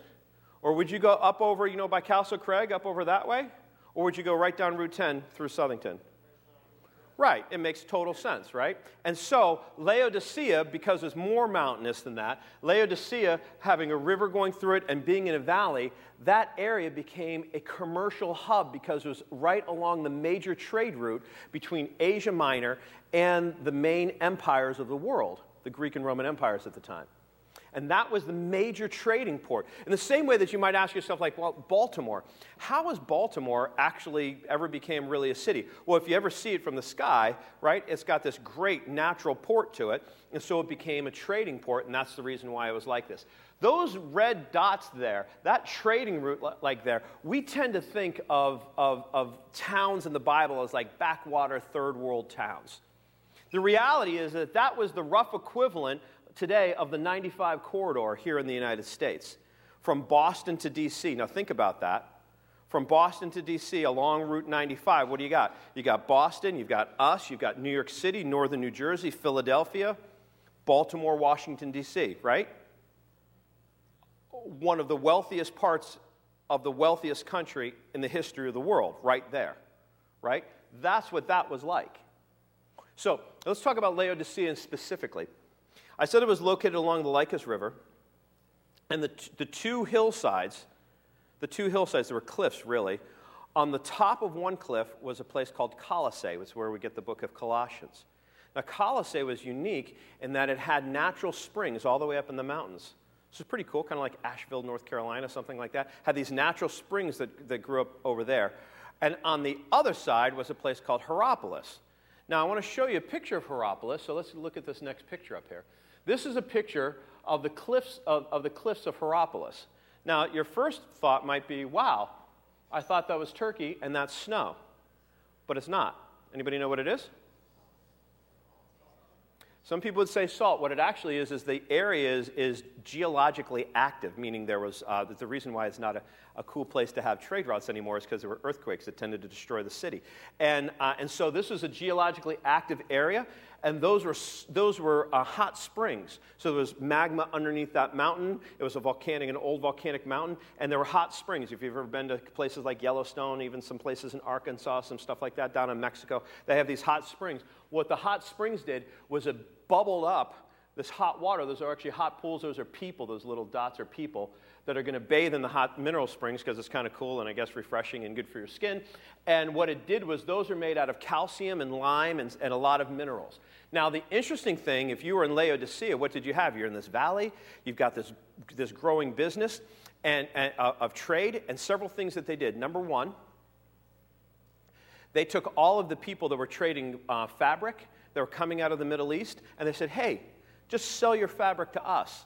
And they took that fabric, silk and, and, and, and wool and, and things like that, and even cotton out of Egypt. They took that fabric and they made clothes out of it and sold the finished product into the Greek Empire and into the Roman Empire. Had a huge business in clothing manufacturing. The other thing that they had was they had all of this trade and commerce. The fact is, is that the city grew so large that it outstripped, I said it was founded along the Lycus River, that it outstripped the Lycus River, meaning it'd be like us, we've got the Quinnipiac that runs here. It'd be like saying our need for water outstrips the flow of the, of the, of, of the Quinnipiac River, right? So what they did was they went up into the mountains and they built aqueducts and they piped down cold water out of Colossae. And then they said, we'll go up in Hierapolis and we'll pipe down hot water down in. We'll have hot and cold running water, and it'll be awesome. Now, a couple of the problems that they had with that, of course, was number one, that was all the calcium and lime that was up there. What do you think happened to their aqueduct? The, is all hard water. It's the very thing that happens to us here, right? Our pipes get and our, our countertops kind of get scaling on them. Well, you can even go today and find, find the ruins where they had these giant aqueducts and they're pulled down to just these, these small areas. So they had a hard time getting it through. The other thing is, it's a pretty big distance between the, the and it's warm in Turkey, so it's a pretty big distance between the cold water and Colossae. And because it's warm, what do you think happened to that water? Did it stay cold? It didn't. It would warm up. And what do you think happened to the hot water coming out of, out of Hierapolis? It would cool down. And by the time it got to Laodicea, do you think it was hot or do you think it was cold? It was lukewarm. And so it really wasn't a great idea, but at least they had some water. The other thing that happened, though, as a result of Hierapolis and, and, and all of these salt springs running, there's hundreds of feet going down the, the, the side of those, the, the cliff side down into, into there. The, the minerals mixed with the clay down at the bottom and created this highly mineralized clay that they then turned and manufactured into medicine. And they made a Laodicean eye salve because lots of people would have eye infections back then because they didn't have clean water. They would make a Laodicean eye salve and a Laodicean ear salve that they sold throughout the Greek and Roman Empire. And they were very famous for it, and consequently, Laodicea had a great um, they, they founded a, a medical school there. So you had a medical school in Athens, and then the next largest medical school in the world was in Laodicea. So people running around with their chariots that had little bumper stickers that said Laodicea Medical, right? Your kid went to Smyrna State School, not so good. My kid went to Laodicea Med you know, good school. And so they had a big medical school there. They had big hospitals there. They had people up in the hot springs. They're making this eye salve. Interesting thing, by the way, the eye salve didn't actually work, um, but it was really good marketing. And uh, so, kind of like Chamonix, right, or something like that today, uh, where, you know, whether or not it works, it, you know, you know, your results may, may vary, but we still sell it, right? And so, and so they thought it worked, so everybody thought it worked. So if you had a Laodicean eye salve, it was really good for your eyes, and, and so people were selling it all. So they had lots of money. In that area, there was poverty. As a matter of fact, this church in Smyrna was considered one of the poorest churches, but the church in Laodicea was one of the richest churches in the area and possibly one of the richest churches in the world because they had their own manufacturing for, for clothing. They had a huge trade uh, trade routes where they had lots of, you know, 7-Elevens and fixture, fixture camel things and stuff like that. They had all kinds of stuff that supported the trade. And then they had, they had the medical thing, and then they were selling the, they, they were selling the salve all over the place. Um, so let's read. Later on, the, the Holy Spirit inspires John to, uh, while he's on the Isle of Patmos, to pray. And Jesus appears to him. And Jesus says that, hey, I want you to write a letter to the seven churches in Asia Minor, those seven churches that you saw. And by the time we get to Revelation 3, he wants them to write a, a letter to the church of Laodicea. And we're going to do, in the next half hour or so, we're going to do a giant parenthetical statement. What I mean by that is we're going to start to talk about the, the letter to, to Laodicea. We're going to take a break and talk about what it means and what we learn from it. And we're going to come back to that letter at the end. So stay with me. Revelation chapter 3, verse 14. He says, To the angel of the church of the Laodiceans, write, These things says the Amen, the faithful and true, true witness, the beginning of the creation of God. Saying, Listen, this is God Himself speaking. I know your works. I know your works. I know the good things you're doing. He says, But I know that you're neither cold nor hot. I wish that you were hot or cold. See what he's saying? He is using, he's trying to talk to them in language that they understood. Because they, they, they were, this is the city that got cold water from one place, hot water from another place, and it still didn't work. It said, I wish that you were cold or hot. So then, because you were lukewarm and neither cold or hot, I will vomit you out of your mouth. Now, let me make sure we're clear on this. Because a lot of people hear this and they read this, and this is what they think. They think that Jesus is standing there and saying, Listen, Laodicean church, I wish that you were hot. I wish that you were cold, but you're just lukewarm and you make me want to puke.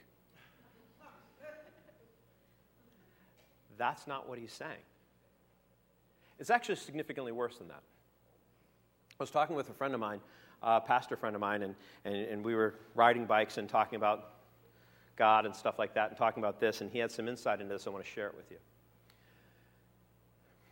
We need to remember that Jesus is not a rule keeper who is just tallying up the number of times that we break the rules. That's what, where we get the idea that it makes it like you make me sick because you're not keeping the rules. What Jesus actually is, is he says, I am the bridegroom and you are the bride. He has a passion for us for a, a, a close and personal relationship with us. And he says, the image here and we'll get to it and prove that that's what he's saying. He said, The image that I want to give you is of, is of a groom who has, who has saved himself for marriage and done the right things, and he's got this bride, and he's passionate about her, and he loves her, and it's on their wedding day, and he goes to kiss her, and she kisses him back. And as she kisses him back, he recognizes, in that kiss, he recognizes that she loves someone else because there's no passion coming from her to him.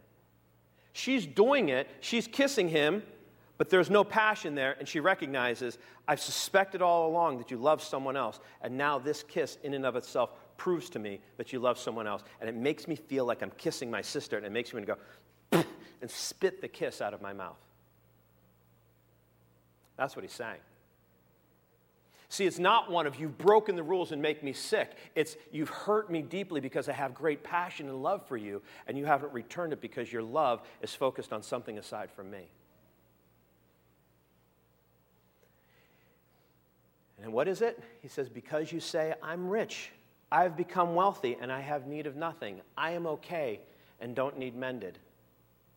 I'm rich. I don't need you. I don't need what you offer. I don't need anything because I'm all right just the way I am. I am rich and I have become wealthy and have need of nothing. And then he says, And you don't know, Laodiceans, that you're wretched, miserable, poor. Who? Us poor? Blind. Who? Us, the makers of the eye salve that heals the sight of the entire world? And naked. Who? Us, the major manufacturer of all the clothes that everybody wants? Yeah. You're wretched, miserable, poor, and naked and blind. You know, there are a lot of places, and we're going to start to kind of walk off of this for a second, just leave that there. But we need to understand how uh, the way that Jesus is, is talking to us and trying to communicate with us. A lot of times we fail to miss the sarcasm that Jesus himself employed. And he employed it like a tool. We miss his jokes because we're, we're not from that area. We miss the thing about the, the, uh, the camel going through the eye of a needle is actually a joke and some stuff like that. We miss all the things that he's saying. And, and, and we make rules out of it instead of a relationship, and we, we, we, we miss the passion that he has for us. I'm going to give you three examples of this that show, our, that show Jesus trying to show our genuine need for him and us missing it completely. Matthew chapter 9, verse 9. It says, Jesus passed on from there, and he saw a man named Matthew sitting at the tax office. And he said to him, Follow me. So he arose and followed him. Now, let's make sure we're clear on this because we think, we think of him like an IRS officer. And that's not exactly it at all, what he was saying to the people then. Because we have to remember that the Roman Empire had come in and viciously conquered Israel and subjected them. And they weren't afraid. Jesus being crucified was not a unique thing, it was a common occurrence. They were not afraid to kill lots of people to, to, to, to prove that they, were, that they were in charge. And they had subjugated those, the, the people of Israel. And so, for a person to be, for a Jew to be a tax collector meant that he, that he, had, he was subjugated as a conquered people. He was like a collaborator in World War II, right? Like a French collaborator in World War II who had been the French. The Germans came in, and then he not, had gone over to the French side and was pointing out all his Jewish neighbors to get them onto the. He was like that guy. So for, the, for a tax collector, for a Jew to be a tax collector for the Roman army, for the Roman Empire, meant that he was a traitor to his people, to his nation, and to his race. And more than likely, because he was a traitor and had been ostracized by all those people, as such, he used that power and the threat of the power of the Roman Empire to steal from his own people. That's why Zacchaeus, later on, that's why you see this Zacchaeus said that all the people he stole from and had extorted additional taxes from, he would repay them. The reason is, is because he, just, he had charged them too much in taxes. And so when he calls Matthew, he calls people that someone would call a scum of the earth. And he says, he says, he said, but, but Matthew, notice what Matthew did. Matthew just followed him right there. Now, Matthew's following me and says, Now it happened as Jesus sat at the table in the house that behold, many tax collectors and sinners came and sat down with him and his disciples. So Matthew had a big party, and he had a feast, and Jesus came to the feast. And we think, oh, he went over to Matthew's house for dinner. Well, not so fast. In, in, in Oriental culture, Jewish culture specifically, in, in Eastern culture, to share a meal with somebody is to create a covenant relationship with them, to agree with them and to create a bond with them. I will protect you, you will protect me. That was part of a covenant relationship. And so for Jesus to sit down and not just have one tax collector, but all that tax collector's scummy friends, and then all of the other riffraff that would associate with them, come to a meal meant that Jesus was creating a covenant relationship with him for an outsider, a Pharisee, a, a, a, person who followed the law, to look at this, he would say, A, if he was really the Son of God, he would know who he's dining with. And B, why is he creating a relationship with people who are clearly not good? So as the Pharisees saw it, and they said to his disciples, Why does your teacher eat with tax collectors and sinners? That's why they were asking that. Why is he creating this relationship with him? When Jesus heard that, he said to them, Listen to what he says. Now, you have to think of Jesus saying this in a sarcastic manner. Those who are well have no need of a physician, but those who are sick. Go and learn what it means I desire mercy and not sacrifice. I didn't come to call the righteous, such as yourself. I didn't come to call righteous, well people to me, but I came to call sinners to repentance? Because clearly you have no need for repentance in your life, right? Do you get what he's doing? Now, if there's any doubt about what he's doing, what he also did is he slipped in there an Old Testament reference where, where he said, I require mercy and not sacrifice. I require love and repentance, not adherence to the law. And he was speaking to people who based their relationship with God or their sense of rightness with God based on their relationship to the law and not mercy. And he says, I haven't, clearly, I haven't come for you, right? I've only come for sinners. Now, doesn't Romans 3.23 say all have sinned and fallen short of the glory of God? Huh. And all of Romans 1 is, is, is a recap of what it means to be a sinner and it's all pulled from the Old Testament that the Pharisees knew. So he was trying to get. Do you think he was? Do you think he was kind of going like this to the Pharisees? No, he wasn't. No, no, he wasn't. It sounds like that, but he wasn't. Right? He wasn't doing that to the Pharisees. What he was doing is he was trying to go, clearly I'm not coming for you, right? And they'll be like, well, kind of actually, They go, well, then come on and sit down because in reality, these guys just have an external, everybody can see their sin, and yeah, it's bad. And don't you think I know it? But don't you think when you, when you peel off your veneer of all of your rules and religion, don't you think you have the same need for me that these guys do? You see, everybody just thinks you're okay. In reality, you're no different from them in your need for me. Let's sit down together. The, fortunately, the Pharisees didn't get it. Luke chapter 10, verse 25 a certain lawyer, now a lawyer was a specific person who studied the law, not a Pharisee, but a, a, lawyer who studied the law. A lawyer stood up and tested him, saying, Teacher, what shall I do to inherit eternal life? Jesus, being Jesus, never answered a question directly, he always answered a question with another question. He said to him, Well, what do you think you need to do to inherit eternal life? That's basically what he said. He goes, he goes What's written in the law? What, what's your reading of it? And so the, the lawyer answered, he said, he said, You shall love the Lord your God with all your heart, with all your soul, with all your strength, with all your mind, and your neighbor as yourself. Did you ever wonder where the story of the Good Samaritan comes from? Here's where it is. Why did Jesus tell the story of the Good Samaritan? Because this guy asked this question. And he goes, What's your reading of the law? He said, Well, you should love the Lord your God with all your heart, soul, mind, and strength, and your neighbor as yourself. You know what Jesus said to that? He goes, Good plan. Great plan. Why don't you go do that? That's what he did. He didn't say, go do, do these things and you will live. He goes, great plan. Why don't you go try that? Now, what he was hoping the lawyer would say, it was, let's see, love the Lord your God with all your heart, soul, mind, strength, and my neighbor as myself. Um, I haven't made it from breakfast like that. Right? Then he should have said, well, clearly, I'm not doing that. What do I need to do to inherit eternal life? And then Jesus could have told him, I'm the way, the truth, and the life. But instead, instead, what he did was he sought to narrow the focus to something that he could control. Notice what the next thing that, that, that the lawyer said was he said, Who is my neighbor? Right? He didn't say, What does it mean to love God with all my heart and soul and mind and strength? You know why he didn't say that? Because these things are internal things that you can't judge. Right? Who are you to say I don't love God with all my heart? Who are you to judge me to say that I don't love God with all my strength and all my mind? You don't know my thoughts, but you can know if I love my neighbor as myself, right?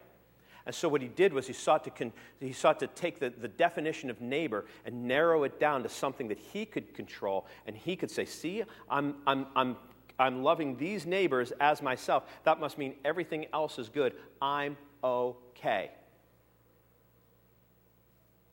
So Jesus tells him a story. That's where the story of the Good Samaritan comes from. Jesus tells him a story, and the modern version of the Good Samaritan would go something like this. So there's this guy, and he's walking down the street in New Britain, and he gets, and he gets mugged, and he's right there on the side of the road, and he's bleeding out. And a televangelist pulls up in his RV. He rolls down the window and goes, Wow, that looks pretty bad. You know, if you confess that you're well, you'll be well. But I got to get onto a TV taping on TBN, so off I go. And then a Christian rock artist comes by and he goes, Hey man, that looks wow, that looks pretty bad. That looks that looks looks like you're dying. But you know, if I get in there, I may mess up my fingers and I won't be able to play my power chords tonight at the show. So I'm off. And the guy who's an ISIS recruit, that's about the equivalent. When he said a Samaritan, that's about the equivalent. A guy, a member of ISIS comes by and goes, That looks pretty bad, let me help you out picks him up and he helps him out. And Jesus said, Who is the, who is the one who is the neighbor to that guy? And we would all have to say, through gritted teeth, the member of ISIS. That's what Jesus said when he said Samaritan. That was, that's the reason why he used that. Because he was trying to get the guy to go, You think you know what neighbor means? You don't even have a clue. Because until you can love a Samaritan like you love yourself, then you don't understand. And his goal was not to say, hey, by the way, and by the way, don't we have this? By the way, we should have an entire sermon series on loving God with all your heart, mind, soul, and strength. Week three is strength, right? We should have an entire Bible study series and books that we can publish and then go out and sell those books and how people can do this. And the whole thing was designed for the guy to go, I can't do that. And then Jesus would go, Yeah, you're right, you can't. That's why you need a Savior. That was the whole point was not to lay down a set of rules, but to help him see that beyond, behind his veneer of okayness, he was not okay and was in need of a Savior. Matthew chapter 19, verse 16. A person comes to him and says, Good teacher, what shall I do that I may inherit eternal life? And Jesus first calls him out and goes, Why do you call me good? There's no one good except the one, and that is God. Then, of course, he doesn't dispute. He doesn't dispute that the guy is talking to someone who is good. First, he defines someone as good as the only one who is good is God, and he doesn't dispute that he's talking to him. So he's trying to kind of wink, wink, nod, nod, you're talking to God. He goes, Why do you call me good? No one's good except the one, and that is God. But if you want to enter eternal life, well, we'll keep the commandments. Do you think he actually meant that you could enter eternal life by keeping the commandments? No, because we know from Scripture, we know from Scripture that, that, that it's not by works of righteousness which we have done, but by His mercy, He washed us with, with regeneration and He has brought us into eternal life. So we know that we can't be saved by our own good work, but Jesus said that, and then here's what the guy says back He goes, Keep the commandments. And the guy goes, Which ones? okay, let me help you with this. You come to me and you say, Hey, Dad, I want to be a good child. One of my daughters comes to me, hey, I want to be a good child. And you go, what does it mean to be a good child? Okay, well, listen, listen, I want you to get good grades. Uh, I, I want you to respect your mom. I don't want you to lie, and I don't want you to ever do drugs. Okay, so like, like are we talking like two out of four here? like, like if I disrespect mom and I get good grades, uh, I, if I respect mom and I get good grades, it's okay if, I, you know, if, I, if I'm a lying drug addict. Is that okay with you? And then we're still cool? Do you think that would still be cool? No. So the guy goes, Which ones? And Jesus goes, Which ones? What are you, stupid? He goes, Which ones? He goes, and then he just, he goes, well, let me kind of summarize the law for this guy, because clearly, you know, he's, he's, he's not thinking correctly. He goes, well, you shall not murder.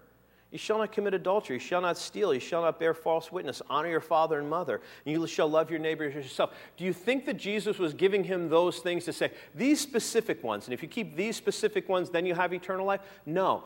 The Bible says that the law is not, does not have life in itself, but that the law is a school teacher to show us our need for Christ. So he was recapitulating the law, he was summarizing the law back at the guy in hopes that the guy would go, Oh, those ones. You mean if you've ever disobeyed your mom, even once, you're a sinner? Yeah. If you've ever lied, even once, if you've ever coveted something and been envious of another, another person, if you've ever looked at a woman and undressed her in your mind, you're guilty of adultery. Yeah, those, those. What he should have done was he should have said, Well, there's no way I can inherit eternal life by keeping the commandments. And Jesus would have said, Excellent. That's why I'm here. But instead, what he says was, I've kept all these from my youth. What do I still lack? And Jesus might have said, I don't know, perspective, humility, a cure for narcissism. See, the problem was is we find out that this was the rich young ruler.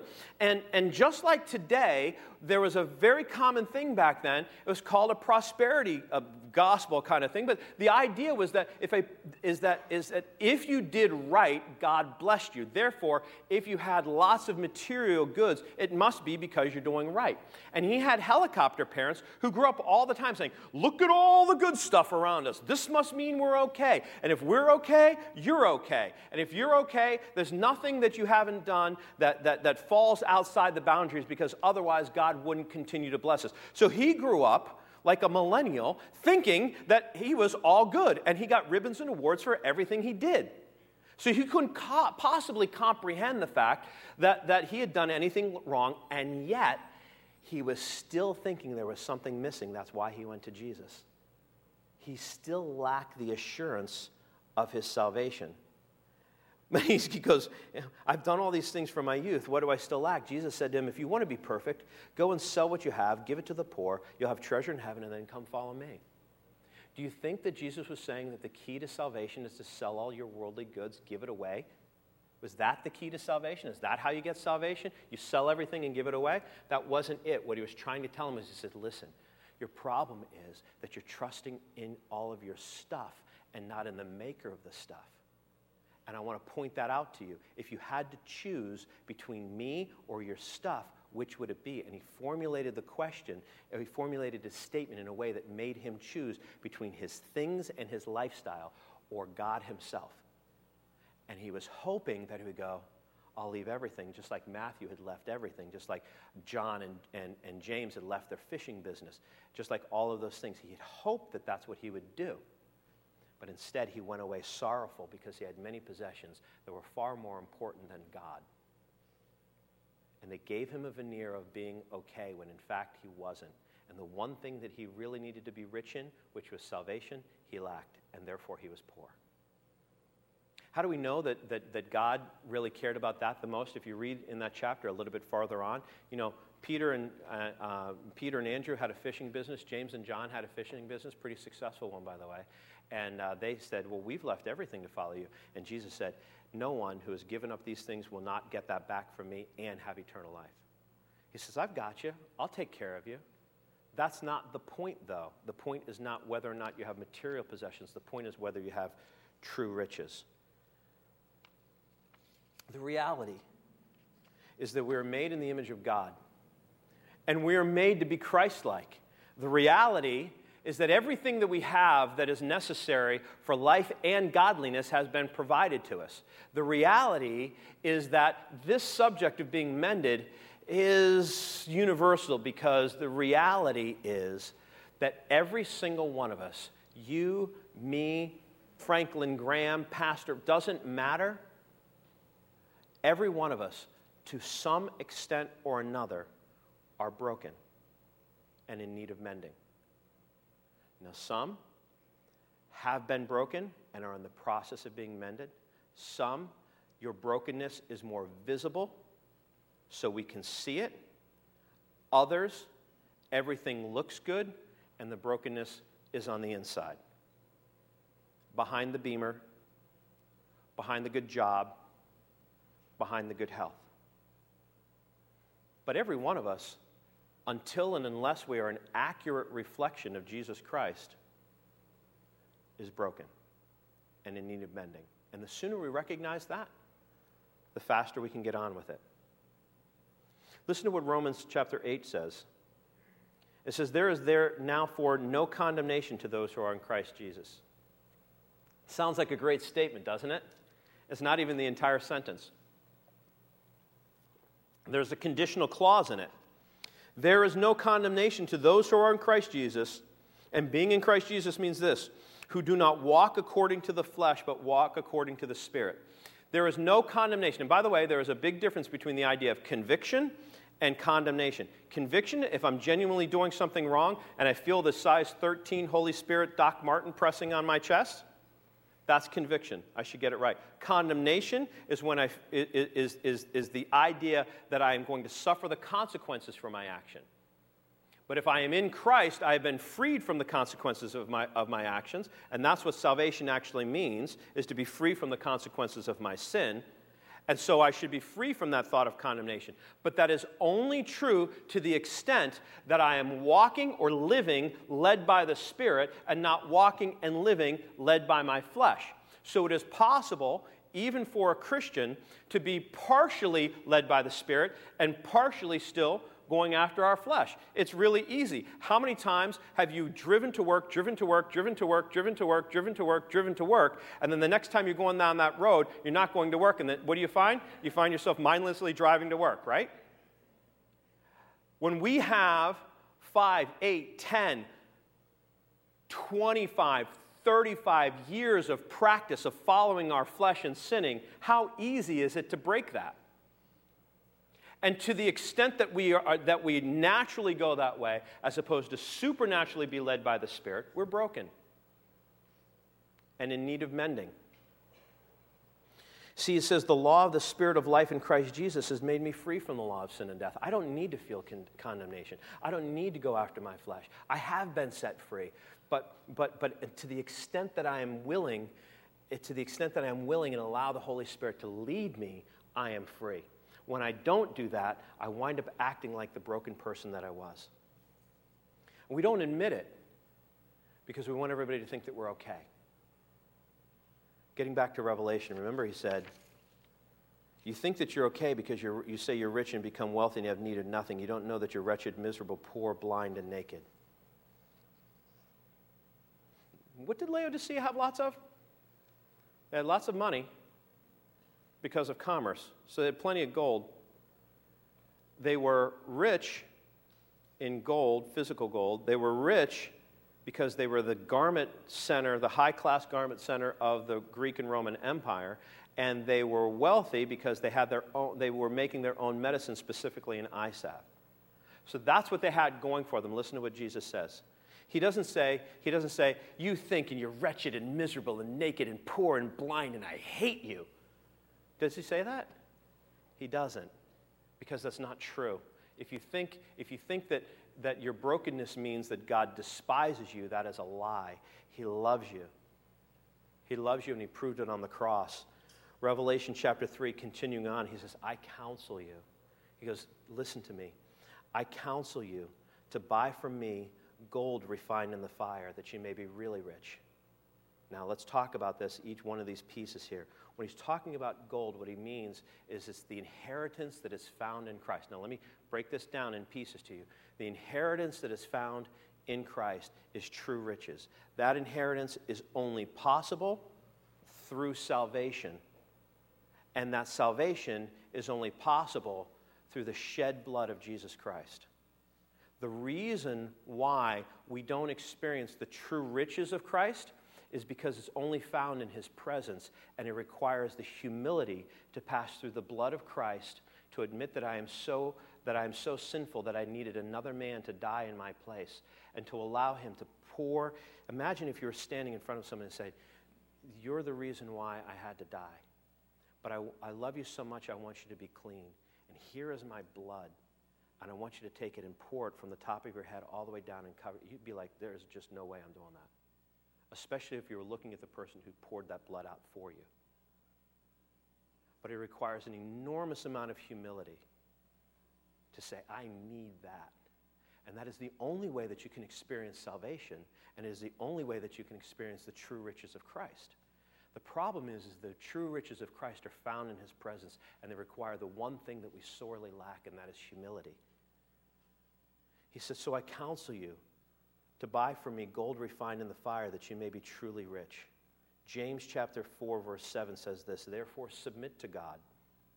Resist the devil and he will flee from you. Draw near to God and he will draw near to you. Listen, he's not saying these next things in order to condemn us. He's saying these next things in order to remind us of what needs to happen in our lives.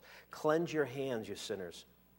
See, I can never experience salvation until I admit that the things that I do are not the problem. I need to come to God and say, it's not the things that I've done that are wrong that are the problem, it's the person doing them that's the problem. I am the source of my sin. The sin is my symptoms, but I'm the cause. And until you can fix me, I'm just going to continue to mess up my life and other people's lives. He says, Draw near to God, cleanse your hands, you sinners, purify your hearts, you double minded, lament and mourn and weep. Let your laughter be turned to mourning and your joy to gloom. And until that happens in our own life and we understand the true weight of our sin, we can't understand the true weight of God's love. Humble yourselves in the sight of the Lord, feeling very insignificant, not in the sight of other people, but in the sight of the Lord, feeling very insignificant to Him. And then what is His promise? And He will lift you up and make your life significant. The thing that is the amazing thing for a Christian is to be able to say, when you look at my life, anything good that you see, any blessing from God that you see that's happened in my life, didn't come from me. Trust me, it's not my own doing. Because left to my own devices, I would be evil and selfish and hateful and lustful and all those things. But if you see anything good in my life, that is what Christ has done, and it's a free gift to me. To be able to say that, that's true riches. And by the way, the reason why we seek after riches is security. And you will find no more security. Look, money can come and money can go, right? I tell people that my checkbook is like a trampoline. It comes in and it leaves with velocity, right? it's true, right? It's like I'm paying my bills. It feels, right? And it's just gone, right? And and so, right? So money can come and money can go, and you get more money, and it's just a bigger bounce on the trampoline, right? And and but that will go. And if you're trusting that for your security, let me offer you something else. There is the maker of the world who offers you security. I would suggest that your security should be found in Him. He says, He will lift you up and make your life significant. He says, I, I counsel you to buy from me gold refined in the fire that you may be rich, and white garments. He's saying this to people who have the big, huge garment manufacturing industry. He says, I counsel you to buy white garments, that you may be clothed, and that the shame of your nakedness may not be revealed. Now, that garment, where the gold was, was the, the inheritance of Christ, those garments are the righteousness of Christ. Righteousness is the, is the, is the, the concept that, that there is the idea that I can be in the presence of God without the fear of being ashamed. A lot of us don't come into the presence of God because as soon as we think about the presence of God, we're reminded about our past. That's where there's no condemnation to those who are in Christ. We think about our past and we think that if we come into God's presence, God's going to point a finger at us and go, I know who you are. I know what you did. Get out. And that is the wrong concept of who God is. That's not who He is at all. The idea is that he covers us in, in the righteousness of Christ. Let me read this to you. It's actually from the Old Testament, Isaiah 61, verse 10. He says, I will greatly rejoice in the Lord. My soul shall be joyful in my God, for he has clothed me with garments of salvation. He has covered me with the robe of righteousness. Like a bridegroom decks himself with ornaments, or as a bride adorns herself with jewels. He's put his best clothes on me. See, God covers us in Christ right now. One day the sin will be taken away, but God covers us in Christ so that when He sees you walk in to His presence, He sees Jesus. And He goes, Come on in, sit right here, let's talk about it. A good illustration of this from the New Testament is the story of the prodigal son. You see, when the prodigal son had taken everything from his father, his inheritance from his father, and wasted it, do we think that when he turned around to go back to his dad that he still had, you know, a snapback on and Jordans? No, he, had, he went back because he was, he was living in a famine. He probably had no shoes. He certainly had no shoes. He had no shoes. He was emaciated from, from a famine. The dude was going to eat rotten pig food. He was probably skin and bones. He, he more than likely had sores on his body from sleeping in the pigsty. He had bruises and cuts on his face from being assaulted for being a Jew.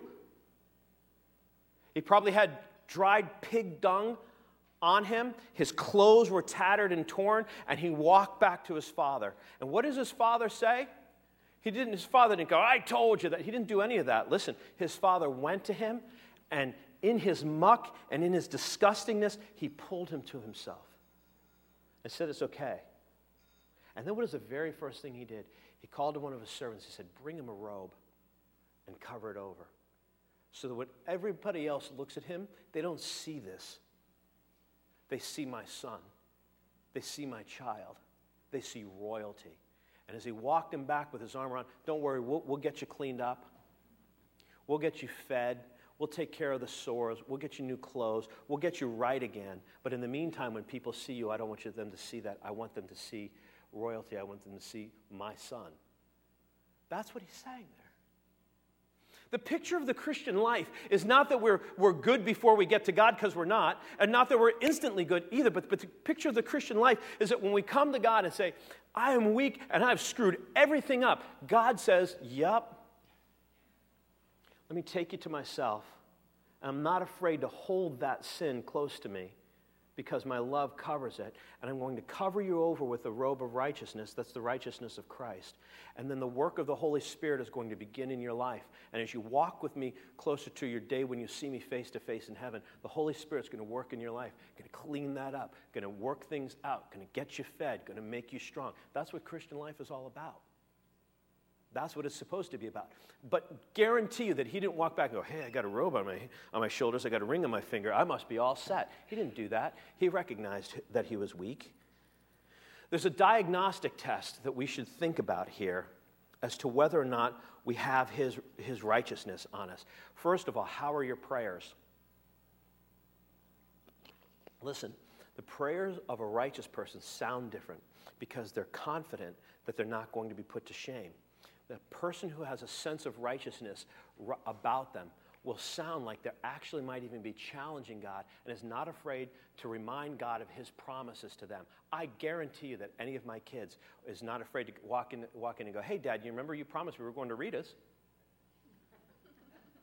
right? Do you think I go, Who are you to question me? Right? Do you think I do that? Maybe every once in a while just to freak them out. But I don't really do that. Usually I go, yeah, Rita sounds great. Yeah, let's go, right?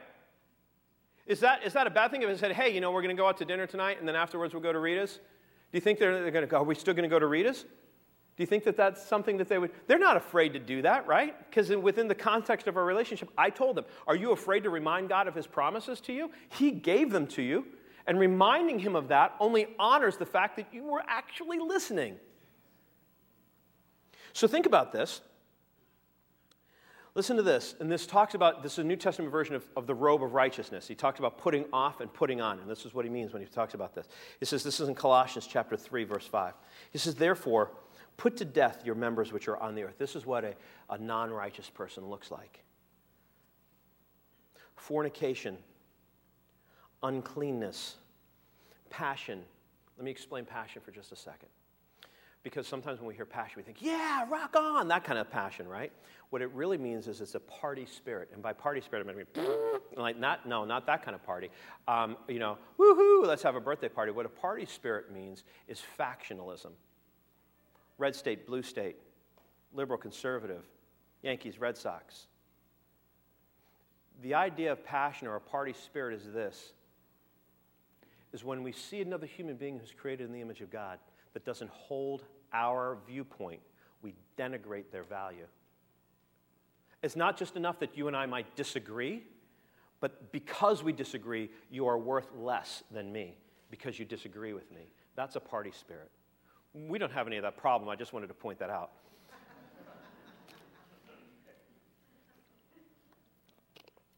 Dramatic pause. He said, Put to death fornication, uncleanness, passion, evil desire, and covetousness, which is idolatry.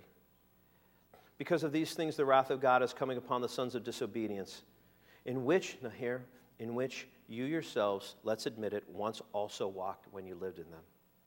We ourselves either are or once lived in fornication, uncleanness, a party spirit, evil desire, covetousness, and idolatry. The sooner we admit that, the better off we'll be, especially to people who are looking to see if Christ can change them. But now you yourselves put off all these things anger. Here's the, here's the person.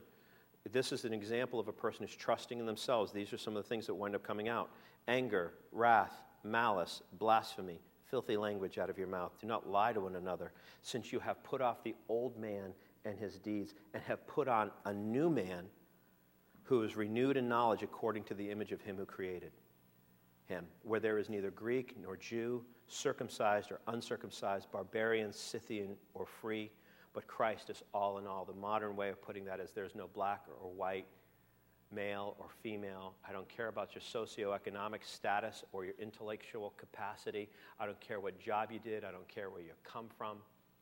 It, it's more important is about who you are in Christ. Therefore, as elect of God, holy and beloved, put on when you are clothed in righteousness. This is, the, this is what it looks like. And think about this. Think about if we're capable of doing this apart from Christ. Tender mercies, kindness. Kindness means to be able to take a stranger and treat them like family. That's what the word kin comes from kind, which is like that. That's where you get kindness from real humility, meekness, long suffering, bearing with one another, and forgiving one another. If anyone has a complaint against one another, even as Christ forgave you, so you must also do. I must recognize that apart from Christ, I am incapable of doing any of those things. But above all these things, put on love, which is the bond of perfection. So he says to us, buy gold refined in the fire, that you may be rich, in white garments, that you may be clothed, and the shame of your nakedness may not be revealed. And anoint your eyes with eye salve. Imagine telling the Laodiceans that. You say you have eye salve, but you really don't. Let me tell you what it's like to really see. That eye salve is the Holy Spirit. It is, he is the Holy Spirit is the Holy Spirit to be our guide and to show us what is real. Now, let me tell you, set this up, and, and, and we'll finish up with this. Um, we talk about this, about the Holy Spirit giving sight to those who are spiritually blind. Let me help us think about this. You go off to the mall, and what used to be a store is now a wall, and maybe they got like a picture on it or something like that, right? What do we know? one, our store closed, right? Two, what's going on behind there? There's doing construction. They're building a new store, right? So in actuality, they built a wall, but the wall is not real because the wall is just a temporary wall. And what's really real is what's going on behind the wall that we see. Now we can't see what's going on behind there, but what's going on behind the wall that we see is what's really real. And when that wall is removed, what's really real will be revealed. And this temporary wall, even though that's what we see, is not actually real. Right? Okay. So bottom line is something like this. The coffee's kicking in now. So um, the the, bottom, the bottom line is this, okay? What is more real? Something that's temporary or something that's permanent? Something that's permanent, just like the wall at the mall, right? That thing's just temporary. We know that that's not what's really going on.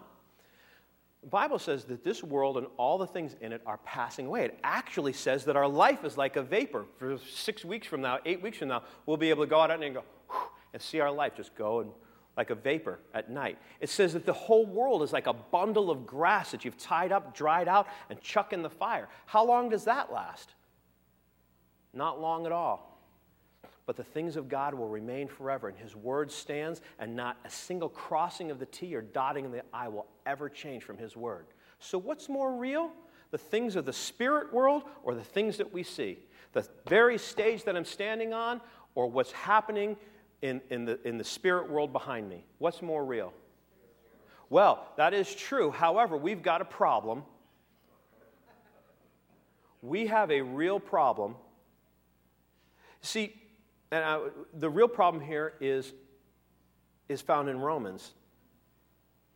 Romans 8:26 it says likewise the spirit helps our weakness. Remember, the spirit only helps us when we're weak. If we don't think we're weak, eh, spirit will wait until we recognize we're weak. But he says the spirit helps our weakness. And then he goes on to describe what that weakness is. He says we do not know what we should pray for as we ought or as we must we do not know. That word in there, and I, the geeky person that I am, I went and looked up all the original Greek words, and I won't bore you with all the Greek words, but I'll give you the translation of it. What it means is a, visual word, a word for sight. And what it means is this Hey, Joe, you're supposed to pray about a situation. What do I know about the situation? The only thing I know about the situation is what I see, which is the physical part. But I don't know what's really going on behind the scenes. I might see a lost job. God sees something else that He's trying to do. I might see what I think is an untimely death. God sees something else that He's trying to, to, to accomplish. So I don't really know what's really going on unless I can see in the spirit world. And the problem is, Romans 8 tells me I'm blind.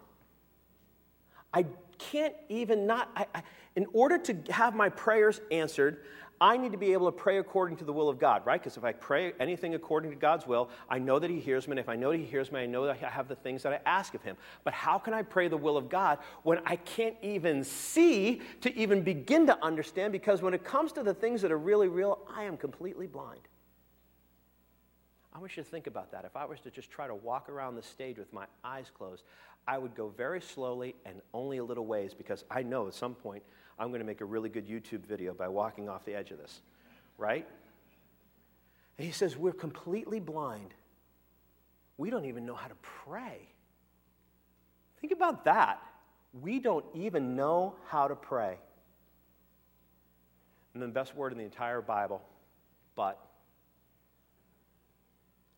But the Spirit Himself makes intercession for us with groanings which cannot be uttered.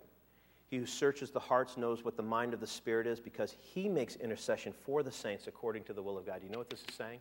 If I will come to God, I'll go, okay, God, I see the situation going on. I have no idea what is really happening, and I want your will to be done in this situation. And I don't know even where to begin. But I want to pray your will, but I need to know what your will is. Do You know what he says? He says the Holy Spirit will come and kneel down next to you, put his arm on your shoulder and say, How will we pray about this? And he'll just drop something and he will help us to say, You can't see, but if you allow me to take you by the hand, I will lead you into what is really real and I'll show you what you need to pray about. But it requires me, like a little child, putting out my hand, a grown man, like a little child, putting out my hand and saying, Lead me, because I have no idea what I'm doing. Ladies and gentlemen, the sooner we can get to that place, the better we have real childlike faith. The problem is, is it's really easy to have a veneer of okayness on top of that, isn't it? Paul had that veneer. He was a Pharisee. He had all those things going on, and God knocked him off his high horse, didn't he? And what was the first thing that, that he did? He stood up. Not everyone else was blind. Paul was blind because God was trying to tell him, You think you can see, but you can't even see. And he had to be led by the hand. And It says, when Ananias prayed over him and he received the Holy Spirit, it said, like scales came off of his eyes. I don't know if they were actually scales or if he could just see, whatever, but what we know actually happened is that he could see things for how they really were because he could hear the voice of the Lord from that point forward. He, he was, he, most of the New Testament was written at the hand of Paul. God used him greatly. And you know what? In spite of God using him greatly, he still had problems. He still had weaknesses. He had a thorn in his flesh. We don't really know what it is. Some scholars speculate that, guess what? It was a problem with his eye that was always oozing out. Some other people think that it was all of the deformities he had from getting rocks thrown at him by people who didn't like him. Other people think it was something else that was happening. But he had, a, he had, he had something that he called a thorn in my flesh. And he kept going to God saying, God, take this away. God, take this away. God, take this away. And God was, kept saying, Nope, nope, nope. And then finally said, Listen, I've got a bigger plan that you can't see. Let me tell you what it is. And it's found in 2 Corinthians chapter 12. It said, he said, My grace is sufficient for you. And this should be, this is one of my life scriptures. My strength is made perfect in weakness. Not my strength is made perfect in your strength. My strength is made perfect in weakness. Therefore, most gladly, I will rather boast in my infirmities. Why? So that I, I just look weak and bad and, and nobody loves me? No, so that the power of Christ Himself can rest on me. The offer is the same to you and me today that if we will bring our weakness to God, He will respond with the power of Christ, the same power that healed the sick and raised the dead and multiplied the fish and the loaves, the same power that took Jesus and blasted him out of the grave and conquered sin and death would rest on our lives would rest on our lives. By the way, not even a guarantee that he would take away all the bad things in our life, but that the power of Christ would rest on our lives. And so that when other people see us, they would be drawn. And I will tell you that a person who is open about their weakness, who is willing to go to God with it, who is willing to present that to him, and in turn receive the power of Christ in their life, people by the thousands will come flocking to see that because that's what a transformed life looks like. We need to recognize that to some degree, at some point in our lives, we are all this and in need of the mending of the Holy Spirit in our lives. So let's pray.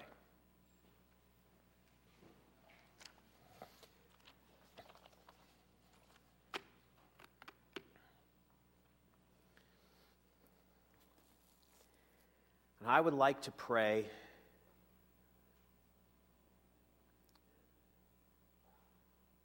that we would bring in the quietness of our own heart or even in our own voice on our own breath that we would bring these weaknesses that that that that that if God has shown you, listen, you're holding on to this and thinking that it's strong and it's really not, and you need to bring it to me. I just want to know who I'm praying for. So I want to be real specific. If you came in this morning thinking you were okay, and somehow the Holy Spirit has used these words to pierce that through, and you recognize that what I thought was strength is actually weakness. And I need to bring that to God. I need to admit to Him my weakness.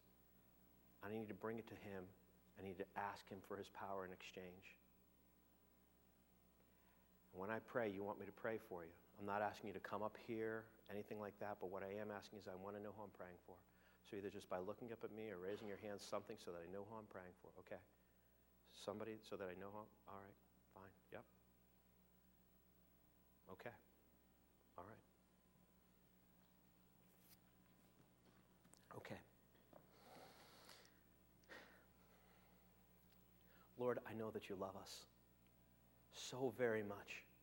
You love us so much you don't want to leave us alone. You love us so much that you want to come to us and you want to make bring us to yourself, cover us in righteousness and, and make us right. Pour your power into our lives. It's so easy for us to trust in ourselves. It's so easy for us to, to, to believe what other people say about us when they say good things about us and to not really come to you and see what you're saying about us. I just ask right now that my brothers and sisters, myself included, that you would bring those things to mind that we have thought were strengths, so that we've covered up that were actually weaknesses that we need to bring to you right now, and that we would confess them to you as such. And just be honest with you and honest with ourselves about the current condition of our lives.